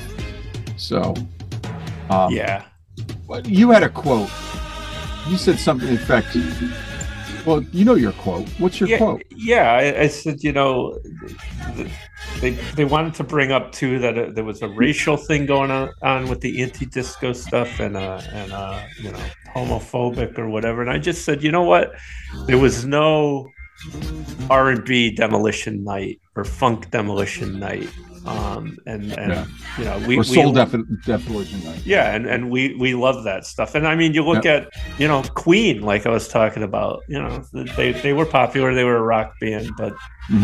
you know, there were obvious uh, things there that could say people would have gone nuts about. So yeah, yeah. But actually, I, I thought the show was was decent. All right, so you'd recommend to go out and buy a DVD on that, right? Do they still sell DVDs? Well, I you bet you can buy from PBS. I was going to say, if you contribute enough to PBS, they might give you the DVD uh, and a tote bag. what was interesting is is before that bit I played from the radio about Boz Scaggs and the records. They, they're talking about um, the whole reason it came up was, Best Buy is going to stop selling DVDs, and and the news guy and the producer and the uh, new Bob Steele saying, "What are you going to do with these things?" Because you know, no one I I have a DVD player. I, I don't have many DVDs. I got a ton of CDs and LPs. But um, the uh, where was I going with this? oh yeah, so you know PBS is still hawking these things. Is everyone buying them? You know. Yeah. Do you have any DVDs, or did you get rid of them when you moved? Um, I I have a, a small number. Can't tell you the last time I watched watched one, but yeah, yeah, a small number. It's kind of interesting though. It's like we you, you won't own anything anymore in terms of that kind of Hmm. consumable media. Um, Yeah. Not not physically anyway. I guess you could own the rights to play it anytime you want. But I, I, I'm worried about because like Microsoft that you talked about earlier in the episode. I'm going um, I'm going neutral on this. This is Nights Are Further Out by England Dan and John Ford Coley. Yeah. Um, Microsoft wants to rent you software. You know, they don't want you to buy it anymore. All right. I'm still using Microsoft software I bought 20 years ago. Yeah. You know? Yeah. And and I'm what I'm worried about is like the new Windows operating systems will, will like reject the stuff. You know? Yeah, yeah, yeah. It's the the way they make money. Yep. Anyway, yeah. Um, so this uh, this song went to uh, number ten, one of the more intense songs by this soft rock uh, duo. And um, England Dan is actually Danny Wayland Seals, brother of Jim Seals of Seals and Crofts, and uh, he passed away in 2009, only at the age of 61. And Ooh. John Edward Cooley is still with us. He's he turned 75 on October 13th, so happy birthday to him. And, uh, I went neutral on this as well. Yep. All right. Well, we're going to get a little Casey right now. The intro to number 17. number 18 with Nights Are Forever Without You. Well, it's time now on AT40 for the big hit song that owes its existence to a big double heartache. It all started back in the winter of 73 when the two guys who sing the song were going through a lot of personal problems. Each of them was suffering through the pain of a busted romance. Now, John Oates had broken off his relationship with a girl he'd been dating for a long, long time. His partner, Daryl Hall, had just ended his marriage. Needless to say, they were both pretty miserable. And to make matters worse, it was New Year's Eve. So instead of sitting home alone listening to the sounds of silence, the duo decided to pool their blues and write a song that would express their feelings. They tell us it took just a couple of hours to complete that song, and what started out as a sharing of mutual problems has turned into one of the happiest collaborations of their career. This week, their former top 10 song is at number 17 in the countdown. Daryl Hall and John Oates and She's Gone. I'm going good. Yeah, yeah, this is good. So this is off their album Abandoned Luncheonette.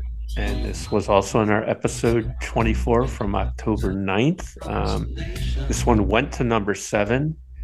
Many of Hall & Oates' songs were written primarily by one member of the duo, but this song was an equal collaboration.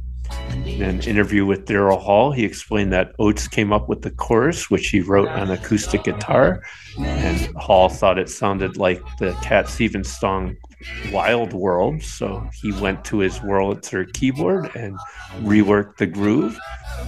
Um, and both these guys are still with us. John Oates is 75, and Daryl Hall turned 77 on October 11th. So happy birthday to them.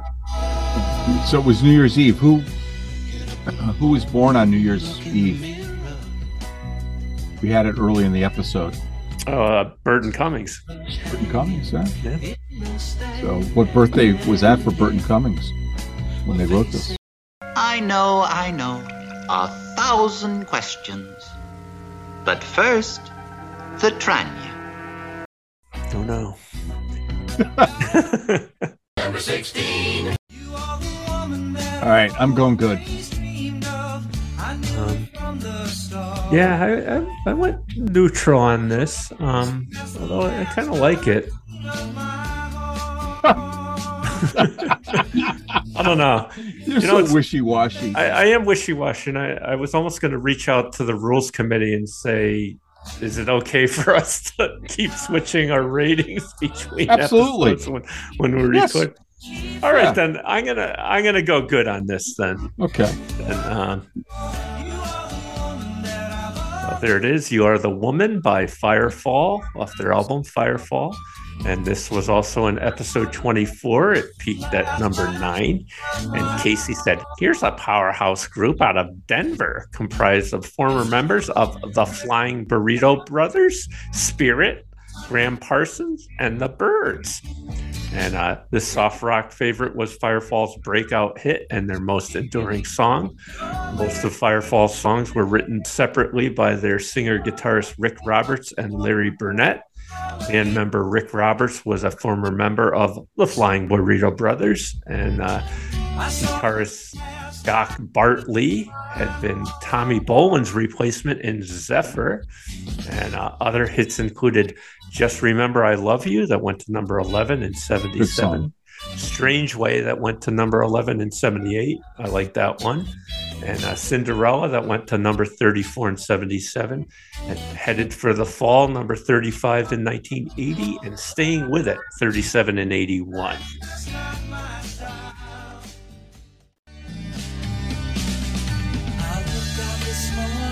Oh, this is so hard. I got to go good. But, you know, you listen to classic rock and but this is so good. Yeah, I, I mean, I'll, I'll agree with you. Not like you don't hear this all the time, but but this is good. Here it comes.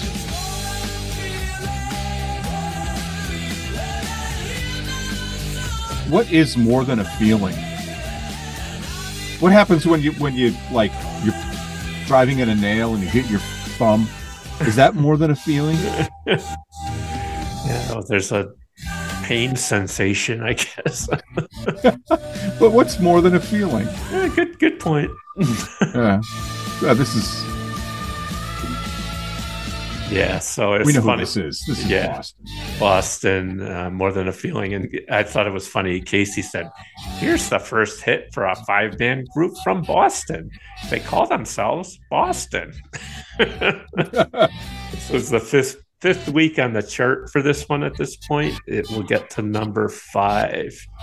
And um, yeah, more than a feeling. Um, you know, uh, Tom Scholz played all the other instruments on the track other than the, the vocals, but you know, the the record label had him credit some other members because, uh, as we had in that previous song as well, the Fifth of Beethoven. Yeah.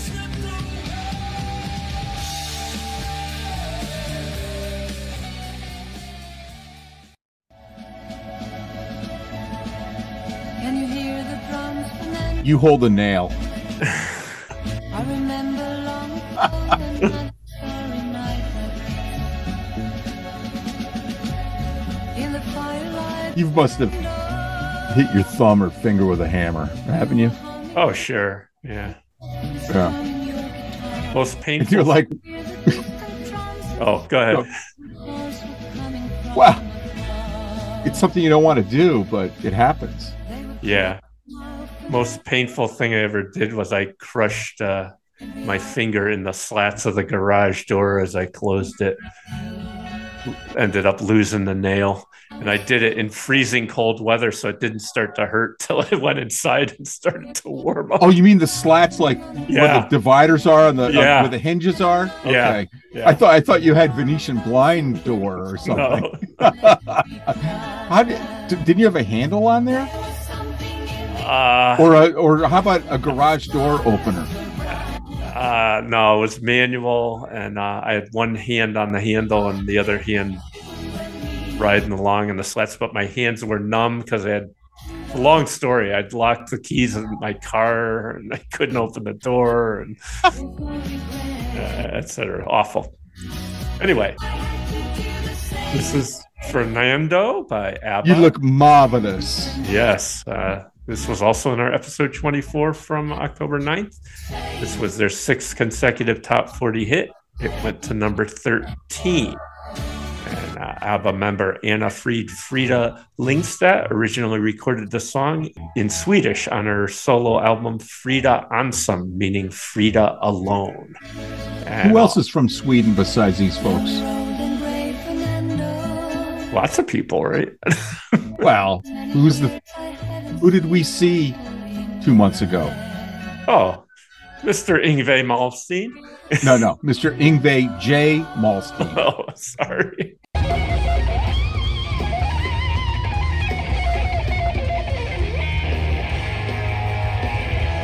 I tell you, I saw that interview that you posted on the, you know, and he actually seemed like a very nice guy compared to how we, he, you know, yeah, he he did. came but- across well. He did, but then there was that Graham Bonnet interview of him trying to kill him, man.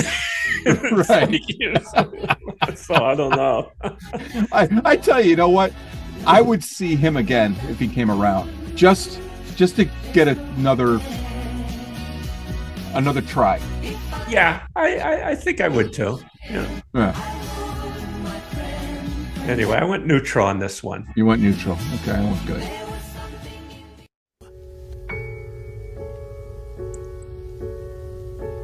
So now that you're retired, do you watch soap operas? No, maybe I should though. I only read. There are not my- many left. No, There's not I- many left. I read my soap opera comics. But you remember that Jetsons where they cut out where Elroy cut out the was his name Elroy? Yeah, yeah, Okay, where he cut out the back of the cereal box and it was a TV. yeah, yeah, yeah. I, I watch the Jetsons are on every Sunday on um, is it MeTV? I think it's on MeTV. Yeah, Yeah, yeah.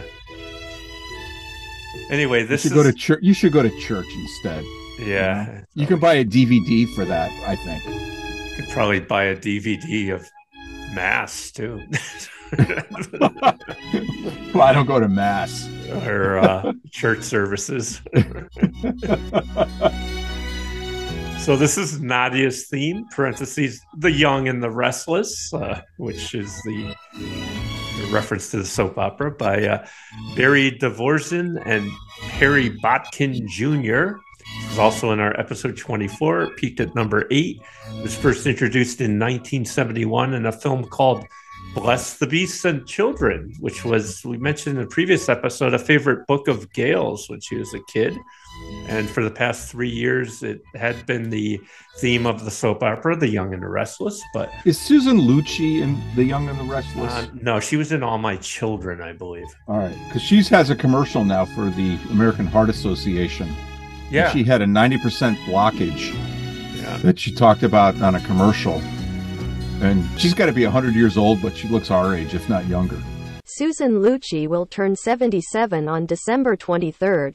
So we talked about before the 14 year old Romanian gymnast Nadia Comaneci uh, launched this song into a, the pop charts. She was the first athlete to score perfect 10 when ABC's Olympic coverage showed clips of her performance and played this song. So the people who own the rights to it released it as a single within 24 hours. It was originally titled Cotton's Dream. My mother used to watch The Young and the Restless, and uh, SCTV did a parody, The Young and the Wrestling. and uh, I remember as kids at this time, I talked about this, we'd imitate Nadia Comaneci by awkwardly falling down and then giving ourselves a score of perfect 10. And I went neutral on this. I, I'm going to go neutral also. Yeah. I love this song. I do too. And I think they played it when I saw them open up for Deep Purple down in Florida a year and a half ago. Almost two years ago. I would hope they'd play it. Were people yelling, Don't Yeah. fear the Reaper! play Don't Fear the Reaper! They were they were they were yelling Dixie Dregs.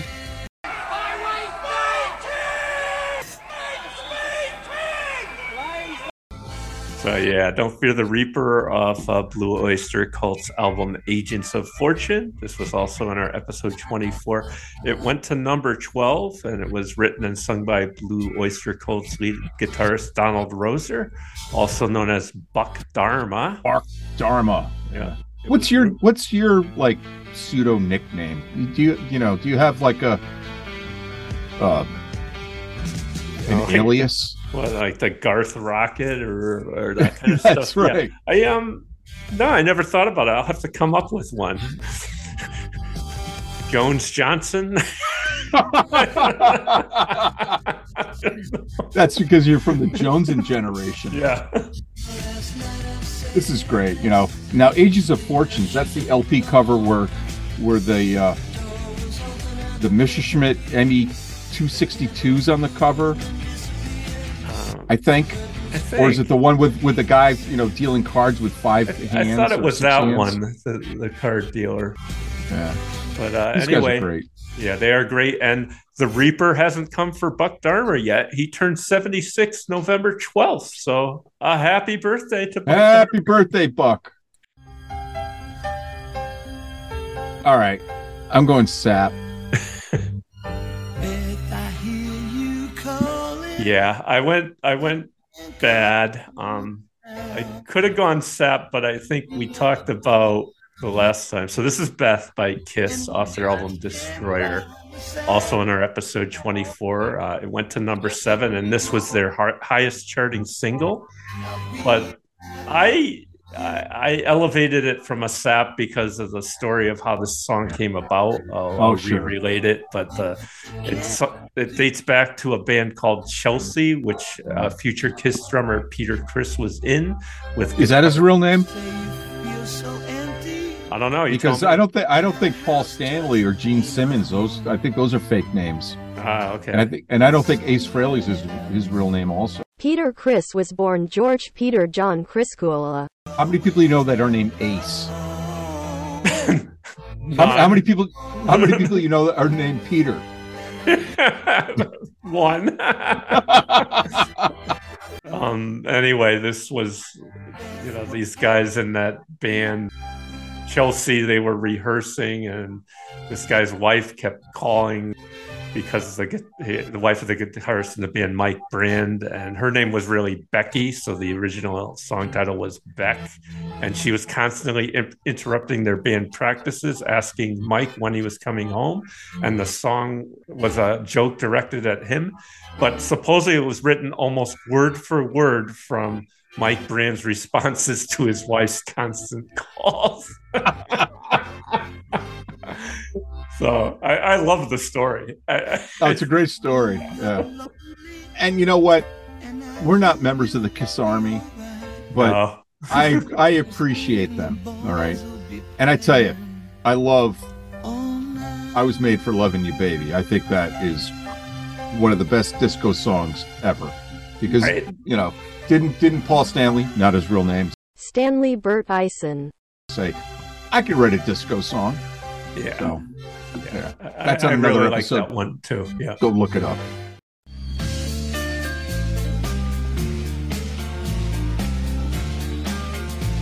I mean you, I mean you, I mean you, I mean you. Hmm, somehow I knew that was coming. Good evening. Tonight on It's the Mind, we examine the phenomenon of deja vu. That strange feeling we sometimes get that we've lived through something before. You, I mean you, I mean you, I mean you. So this groove, I remember I was driving this. Uh, this was back when I was in the old plant and I was still a technician. I was driving this other technician crazy because I just had it stuck in my head, and I just kept every once in a while going. And then he related that he was also at that concert where Peter Frampton fell off the stage at Cole Park and broke. His, he said he broke his shoulder, but apparently it was broken ribs. Really? so, yeah. Did we just hear a story about how, uh, you know, we know Frank Zappa fell off the stage and broke his leg. Yeah. Uh, oh, uh, Leo Sayer. uh, Ashton, uh, Tony Ashton fell off the stage too. Oh yeah. At the same theater. Yeah. yeah. From Paice Ashton and Lord. Yeah, yeah. Yeah. I love this song. I'm going good. I went good too. Yeah, of course. This is "Do You Feel Like We Do" by Peter Frampton. It was, uh, you know, off the Frampton Comes Alive album, but was originally on Frampton's Camel. The live version spent 96 weeks, uh, or the, the album 96 weeks on the national album chart, 10 at number one, and this is the third consecutive hit off that album. This one got to 10. As I said, the original was off his 73 Frampton's Cat Camel album. This version was recorded live November 22nd, 1975, during a sold out show at Memorial Hall at SUNY Plattsburgh. The live version runs 14 minutes 15 seconds. Other groups had success with the talk box around this time. Aerosmith used Aerosmith. Yep, on Sweet Emotion the year before, and also Mr. Joe Walsh in Rocky Mountain Way. But Frampton became most associated with it thanks to his talk box solo on this song. And Frampton came alive in 1976, but he's still alive at 73 years old. I mean you, I mean you, I mean you, I mean you.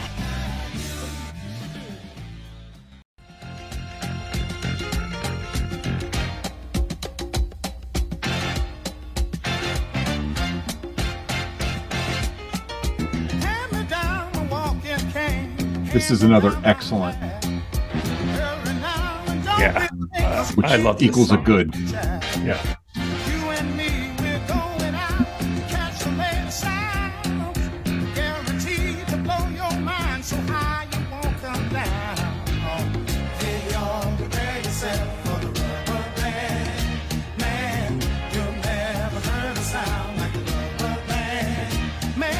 I want to hear AI write this song.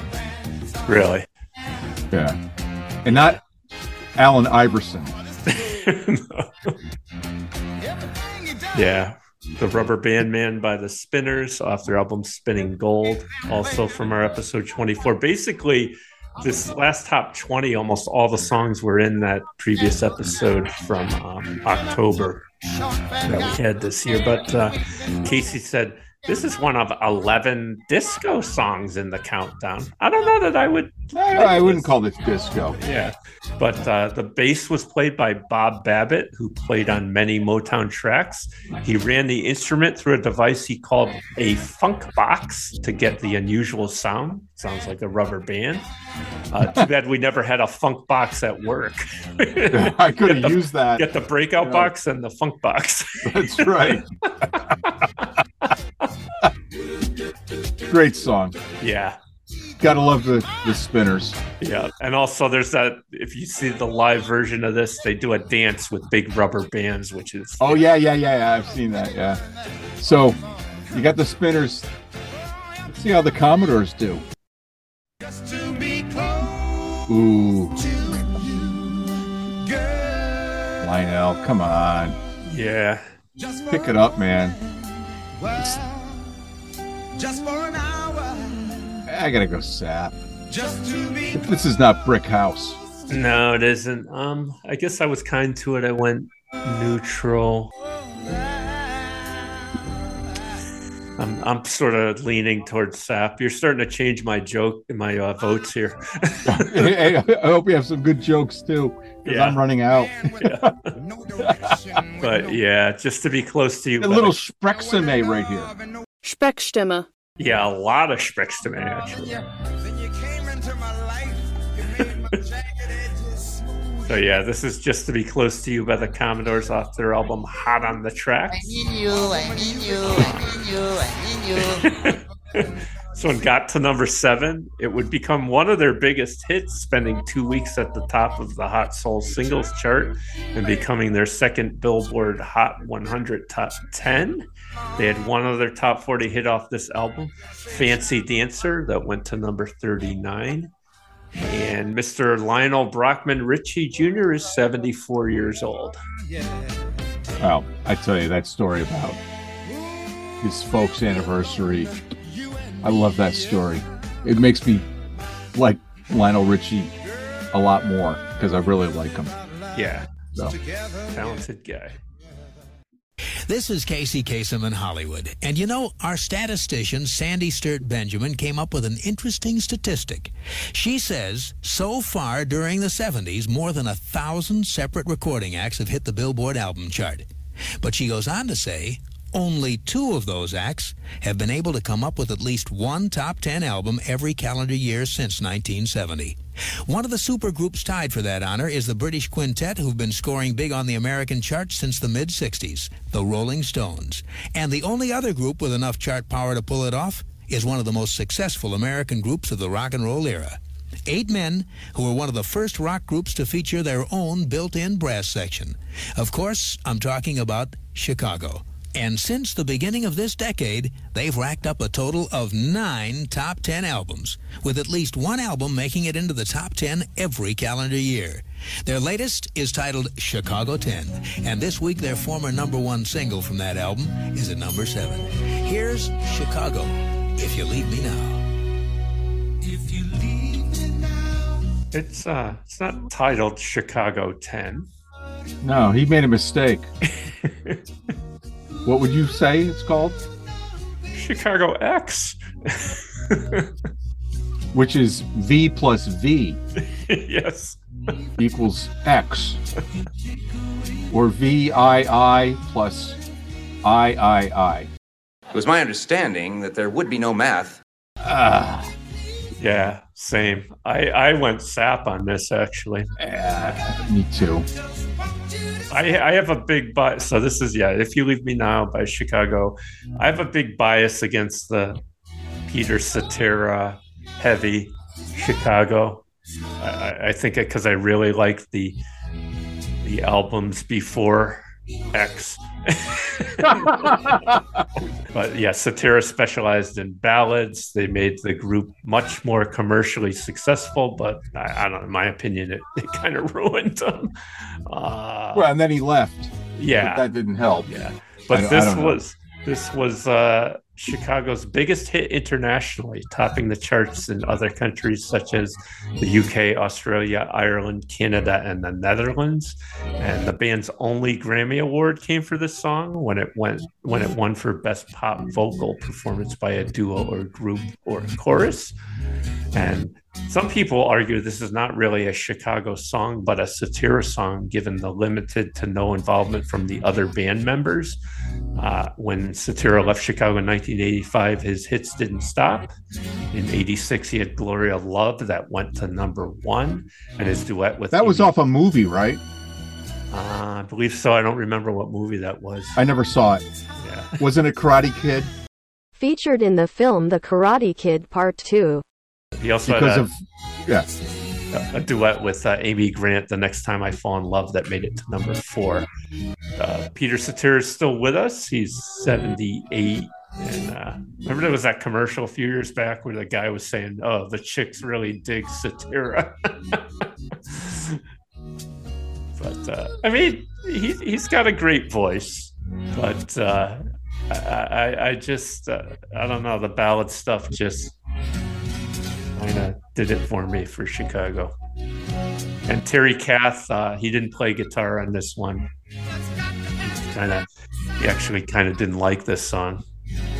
Oh, so he hadn't had his accident yet? Nah, this was, I think, not too long before it, but Yeah.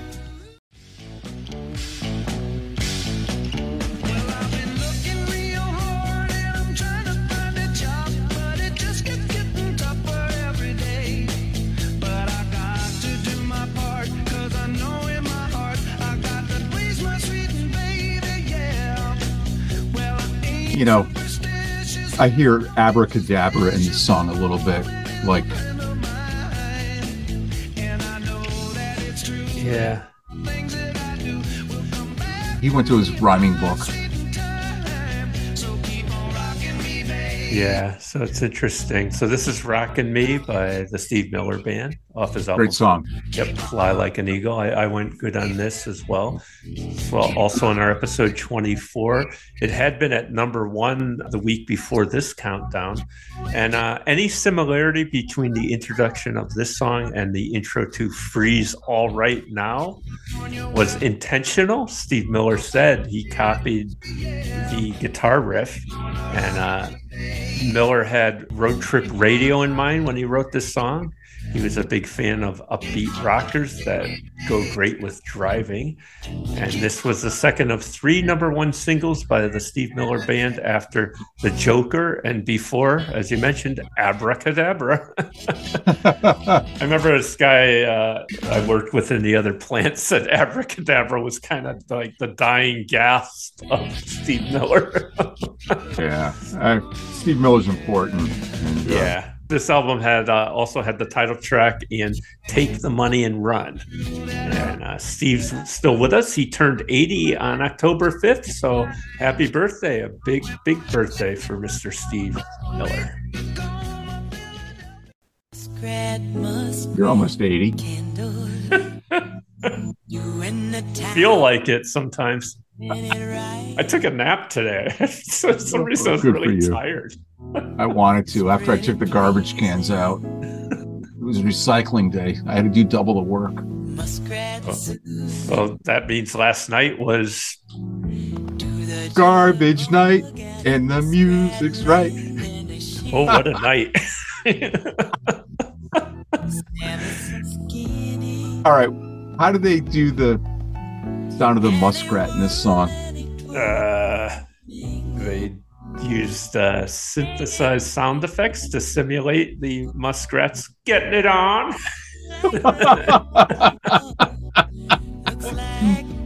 All right. I'm going neutral. Uh, I, I, I went I went bad. This one's a little too much for me. But yeah, this is the Captain and Tennille off their it album. is. Sounds like a muskrat drowning. Spitting bubbles out. yeah, this was off uh, their album Song of Joy. And So uh, this was actually done by somebody else. Uh, we talked about this. America did it in 1973, but it only got to number 67.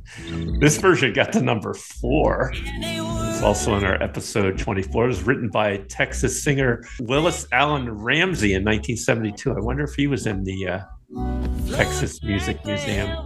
Yeah, he recorded it as Muskrat Candlelight and the, the muskrat sound was pl- or is played at the end of the song and included in the end groove of the 45 single so when the record ended it played it on a loop.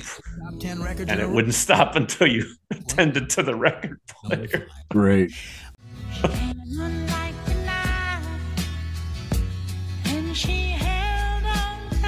Well, I found my Rush LP, okay and uh, kudos or dittos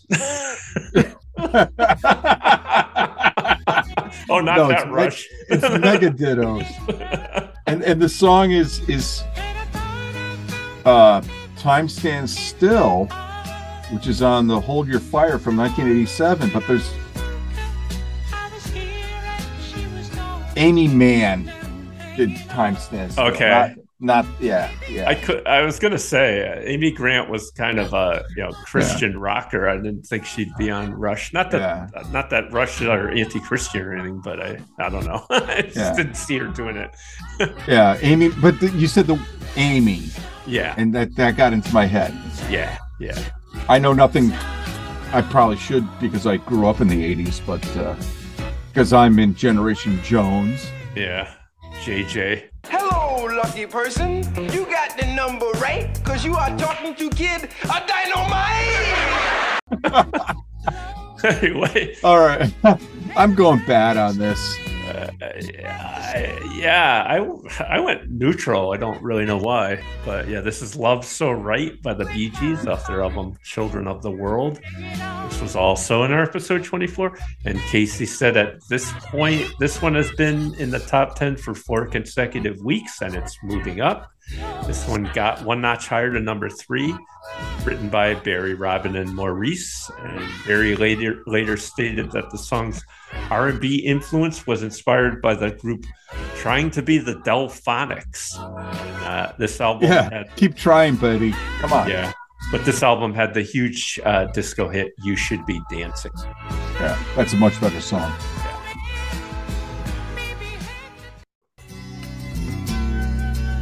All right. I want you to look on channel 18. Oh yeah, I see it. I think you you showed that to me before. Yeah, It's a what is it? postcard of a big ship, the Edmund Fitzgerald. And it says on the back here postcard. Postcard postage required.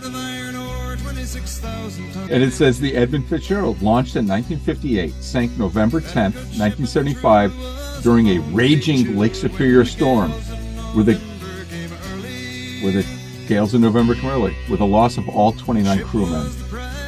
And uh, this is done by Penrod Hiawatha Company, Berrien Center, Michigan, 49102, telephone number 616 461 6993. And um, if you choose this as a story song of the week, you're going to get banned from the show. Okay, Because I think you already picked it, right? I did. Yeah. Okay, me too. So yeah, the wreck of the Edmund Fitzgerald by Gordon Lightfoot, another one from our episode 24, and uh, this one went to number two. And as your postcard said, this is a factual retelling of a shipwreck on Lake Superior in, in November of '75 that claimed the lives of 29 crew members. Um, there's a November 10th. Uh, yes. What did I say? November. Ah, okay. Gales of November, as he just said. Um, so there's a there's a woman on YouTube uh, that has a channel. Her channel's called The Charismatic Voice, and she's a like an opera singer, and she does music analysis, vocal analysis mostly. And she just did this song a few weeks ago, and uh, I'd encourage you to check it out. I, she doesn't need a plug; she's got a huge channel, but um, she she will point out the various vocal nuances and also musical nuances, and it, it was really interested with, interesting with this song. Um, Do you know but, uh, who's also an opera singer? Uh, no, who? Lots of people. Ron Popeil's daughter. oh, I didn't know that. Yeah, and, and she was on Frank Zappa's record. Uh, uh, oh gosh, uh, the niche one. Uh, oh my gosh, I should know this. Uh, but she sang the words on the song "Teenage Prostitute" in opera. Francesco Zappa. No, that wasn't Francesco Zappa. What the heck was it? I should have been more prepared. Yeah. Well, I'll talk a little bit if you want to look it up. Um, but uh, yeah, uh, Gail liked this song because of the line "The Gales of November" because her name was spelled G A L E, same as the wind gales.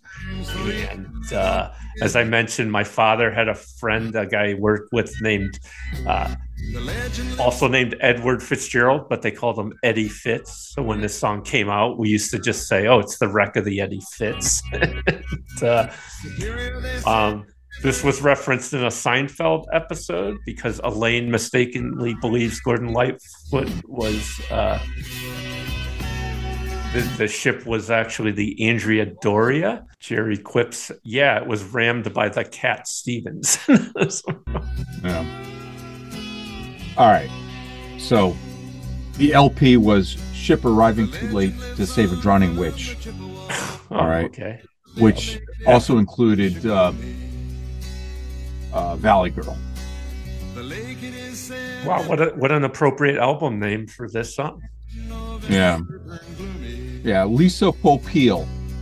Okay. So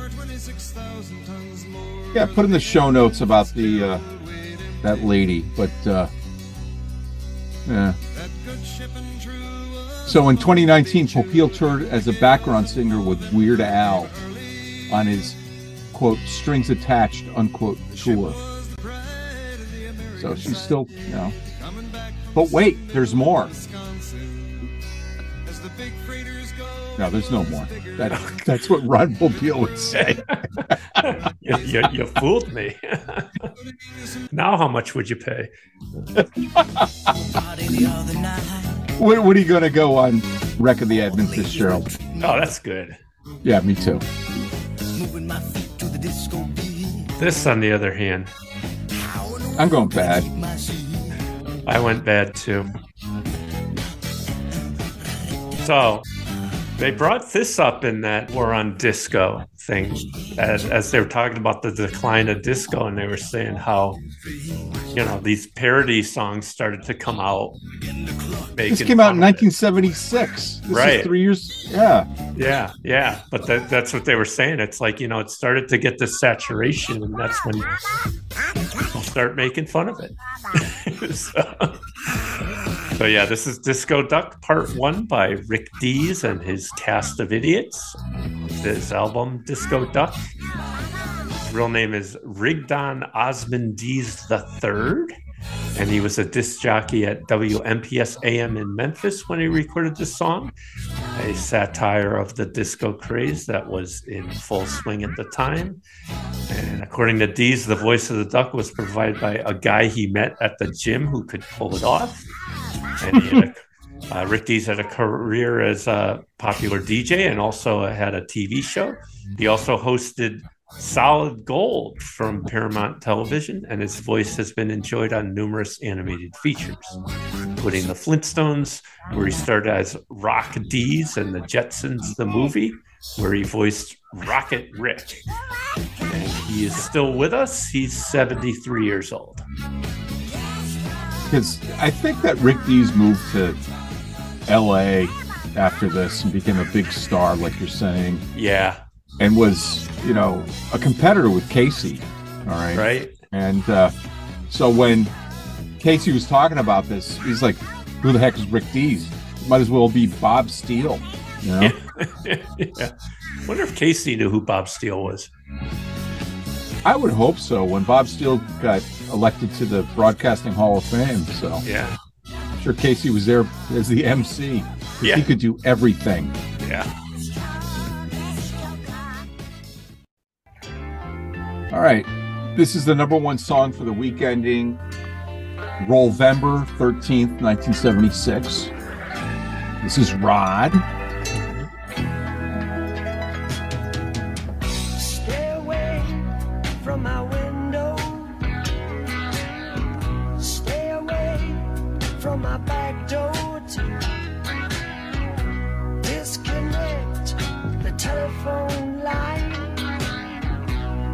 Relax, baby, and draw that blind.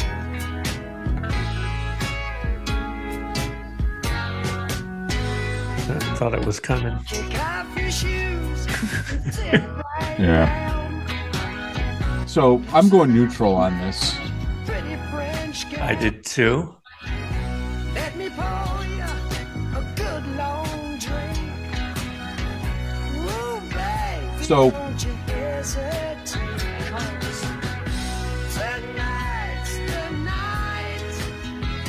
There's September,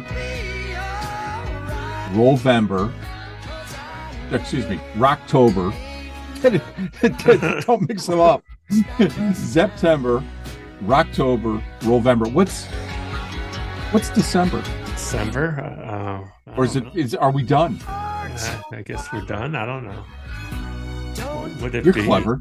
Yeah, I'm trying to think.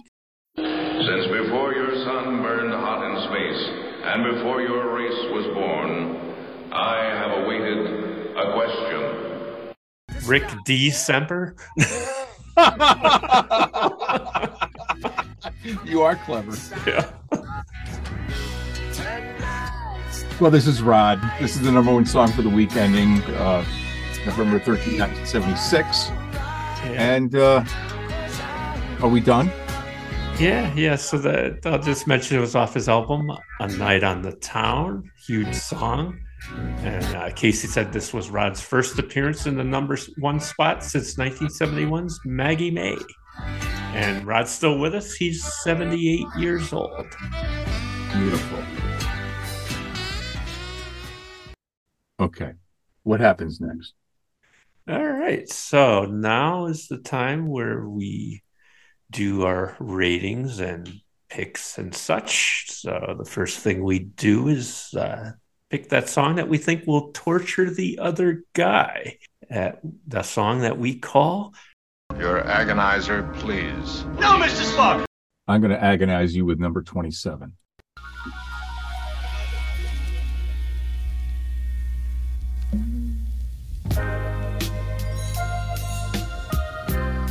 Yeah. You remember it? I do. Yeah. Um, it- it's yeah. This is just a, a sloth of a song. This is You're My Starship by uh, Norman Connors featuring somebody. It's cut off. yeah, yeah. Not a big song. Didn't remember it. Um, Yeah. I guess if I wanted to doze off, I might put this on. Don't go to sleep yet. It's like, is it your you are my Jefferson starship? Like, You're my George Jefferson Starship. yeah. Uh, all right. Um, yeah, good choice. I, I I don't think I, I would like to listen to that one too much. Uh, I picked something that's uh, much more well known for for you, and that is uh, number eleven.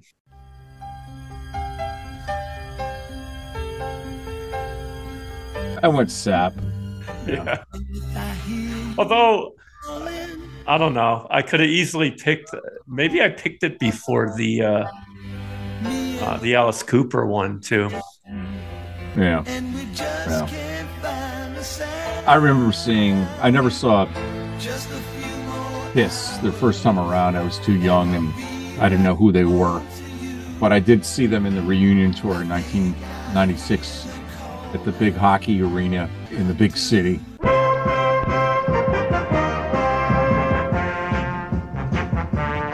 And Peter Criss came out and sat on a crate and sang this. And I think, you know, Gene and Paul and Ace, Oh, you know, yeah. Uh, I forgot. to- around. this is a great place to bring it up, though. There was that thing I saw on the the X where somebody had posted it was a selective service card for the Kiss Army. Oh, yeah. and it had the the guy that was like the the head of the Kiss Army or whatever was Mr. Bob Steele. That's right. He's from he was from Illinois, like down Yeah. in Evansville or something, Yeah. right? I and I tell you, you sent me down a rabbit hole on that. So thank you, thank you for that. And yeah uh, yeah so i i went to canada with uh ann wilson's uh, boyfriend to escape the draft into the kiss army all right, Mark. What's your best song of the countdown? yeah i you're you're probably gonna not like that i picked this but um i i had to because because i love Thing the- by ELO. no Ugh. no no but uh i I love the album. I've said it before. When when it came out, it was like nothing we had ever heard before. Oh, you're gonna I- go to Boston. Yeah, I went with number 15. You know how hard it is to drive around Boston. Oh, do I ever? Yeah. You know, we, we were up there two weeks ago for homecoming, and you know, once you get into 128 and the Mass Pike and Route 9 and Commonwealth Avenue and Beacon Street, you know, it's a great song. It's a Um, free for all up there. This song. Well, no, free for free for all is what Edgar Winter. Yeah. But, Or is it um, Johnny Winter. No, that's so- Edgar Winter. So I want you to try this and all our listeners to try this because I always keep, because I got bad breath, I always keep uh, a Oh. can of Altoids or TikToks and uh, Tic Tacs in the car. TikToks. TikToks, yeah. it's the brand you get from uh, Ocean State Job Lot. But anyway, um, you know when the when the part of this song the da, na, na, na, na, na, na, I always Yeah. pick up the the, the uh, box of Altoids and shake it to the beat.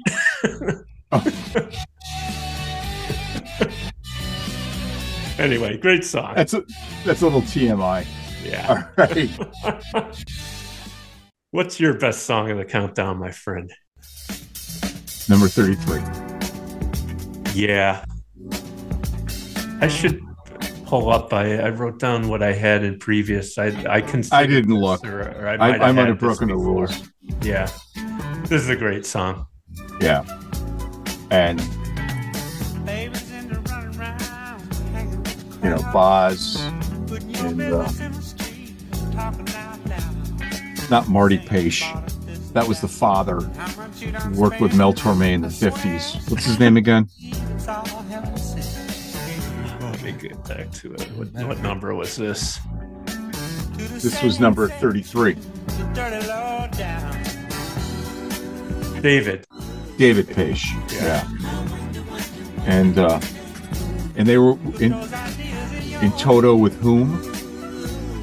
Your neighbors? Yeah, the uh, the brothers Porcaro. Oh, you said it right this time. Yeah, you, you made me nervous. I was panicking. You typically you would say Pacaro. yeah, Porcaro, Pacaro. Yeah.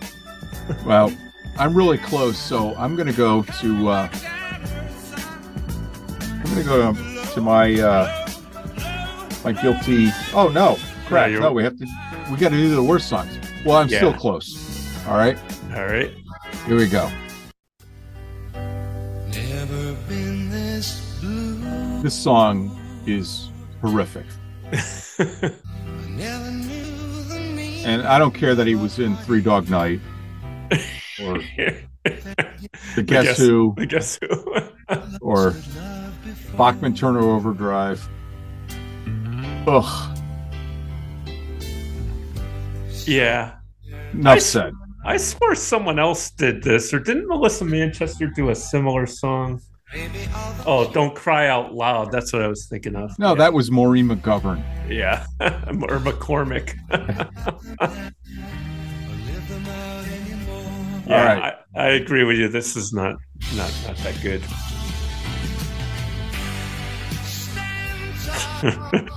All right, I'll stand tall with my uh, worst song of the countdown, and uh, I went with number five. Muskrat, muskrat, Way up the chart. Yeah. in the town and Um, I had previously picked Disco Duck in, in, a, in a previous episode, so um, I, uh, I guess this was my next choice. muskrats. I mean, there's nothing wrong with uh, Toni's voice here. Uh, I just she's she's great, and I love I I love that icky part of it. You do okay. Yeah. Yeah. You know, the captain was was being very uh, clever with his Synclavier or whatever he was using to make that. You know. Yeah. Yeah. It wasn't a Moog or Moog. All right. What is your guilty pleasure? Yeah. Uh, so as usual, it's a guilty pleasure, but it probably shouldn't be a guilty pleasure because I like it outright. Maybe it's a guilty pleasure because it's sort of a silly subject matter. But I went with number nine.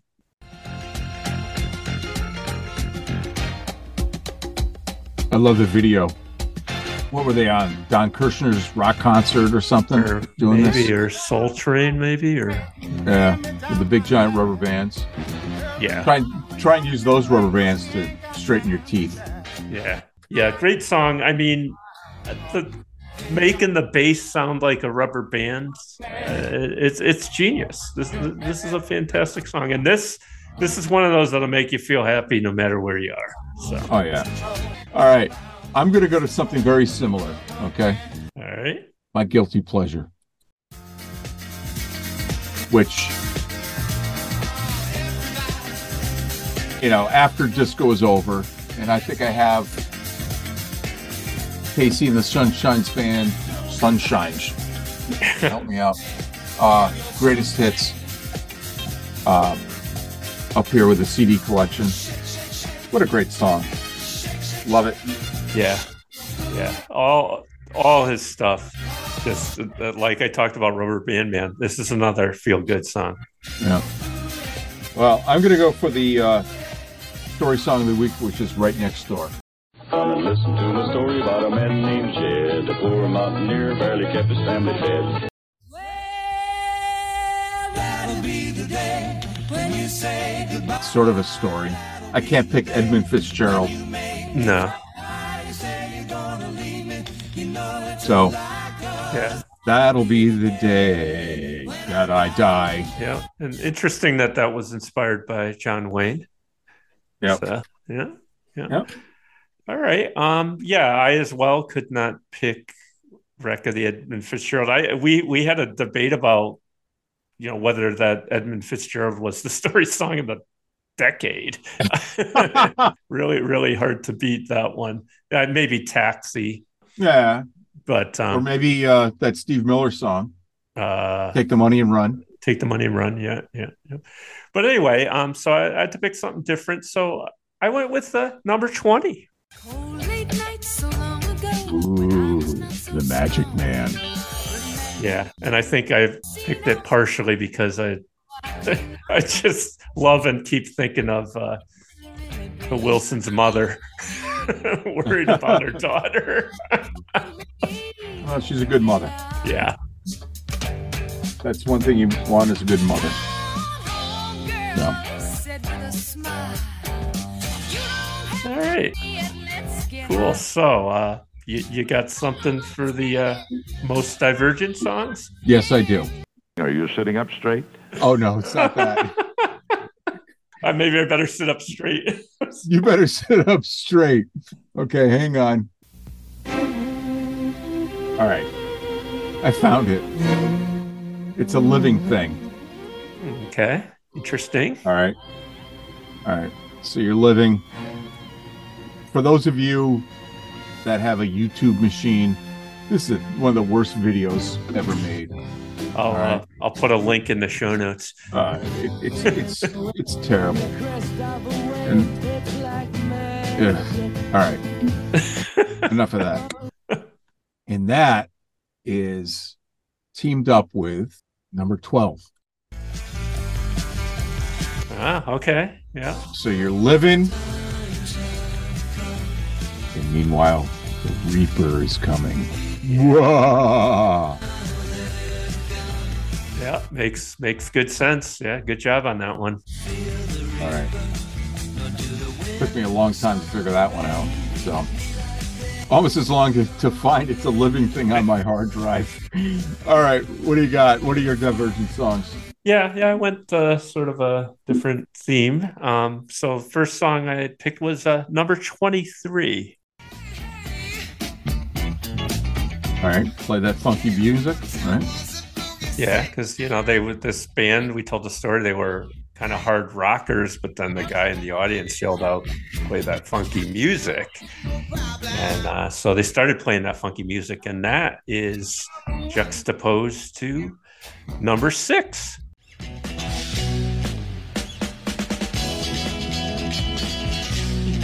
Keep on rocking me. No, the song is called "Rockin' Me." Right. Okay. We didn't have a lot to work with this week. No, no, it wasn't so easy, but I actually think yours was better than mine. I'll, I'll, I'll give you one point. Well, thank you. But you're the clever one. Yeah, I know. Did come up with uh, Rick December. So, all right. So let's look at our ratings. So, uh, I had 19 good. You had 17. I had five bad. You had four bad. You had 18 neutral. Ooh. I had 11 neutral. I had five sap, and you only had one. Wow. Yeah, so um, pretty close on the good songs and and the bad, but um, we we we diverged on. Uh, you saw a lot more sap in this than I did. Uh, fair though, there was there were some good amount of sap. So, uh, what'd you give for a letter grade? B minus.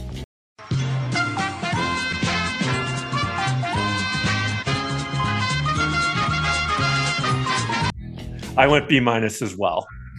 Um, there's there's some iconic songs in this countdown for sure. A lot of stuff you hear, including the one we're listening to right now, uh, you will hear on classic rock radio all the time. I went B with the new all the neutrals I had, and then and then just the bads and the saps. Uh, gave it that minus. Right. Uh, it's it's interesting though. So look, as I said, the top twenty in this countdown were all repeats, just about from our episode twenty four, and I gave that countdown a B minus as well. So kind of sticking to You're cheating. theme. I have uh, no idea what I gave. I, I, I, I gave this one the B minus before I went back and looked. So Okay.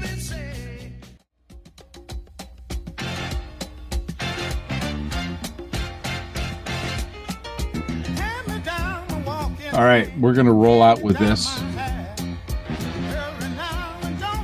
There are a lot of other songs we could roll out with, but this is great. So you can find us on the Twitter or the X at uh, at 70s Weekly or at 70s Weekly. Uh, Mark likes to put stuff up there because he controls the Twitter machine for us. Thank you, Mark. Um, since you retired, you have the opportunity to do that. Um, and, and you find a lot of good stuff up there too. And uh, if you like this podcast, take a listen in to the Twitter. But uh, my goodness, uh, Thanksgiving's coming up. Are we going to have a Thanksgiving uh, episode? Uh, I don't know. We we haven't uh, discussed it fully, but I think we'll have something. Okay. All right. So this is the middle of the month of Rollvember. And uh, so, so Mark, what would our buddy Casey say? I'm a little embarrassed here. Somehow I you might have to say it if you've got the paper printed out because I I accidentally deleted what I wrote. Well, you do your best, Casey, for a change. keep standing tall and keep avoiding the lowdown. there you go. Another uh, great time recording this, Pete. And, uh, All right. be back at you. Okay. Best everyone out there in uh, podcast land.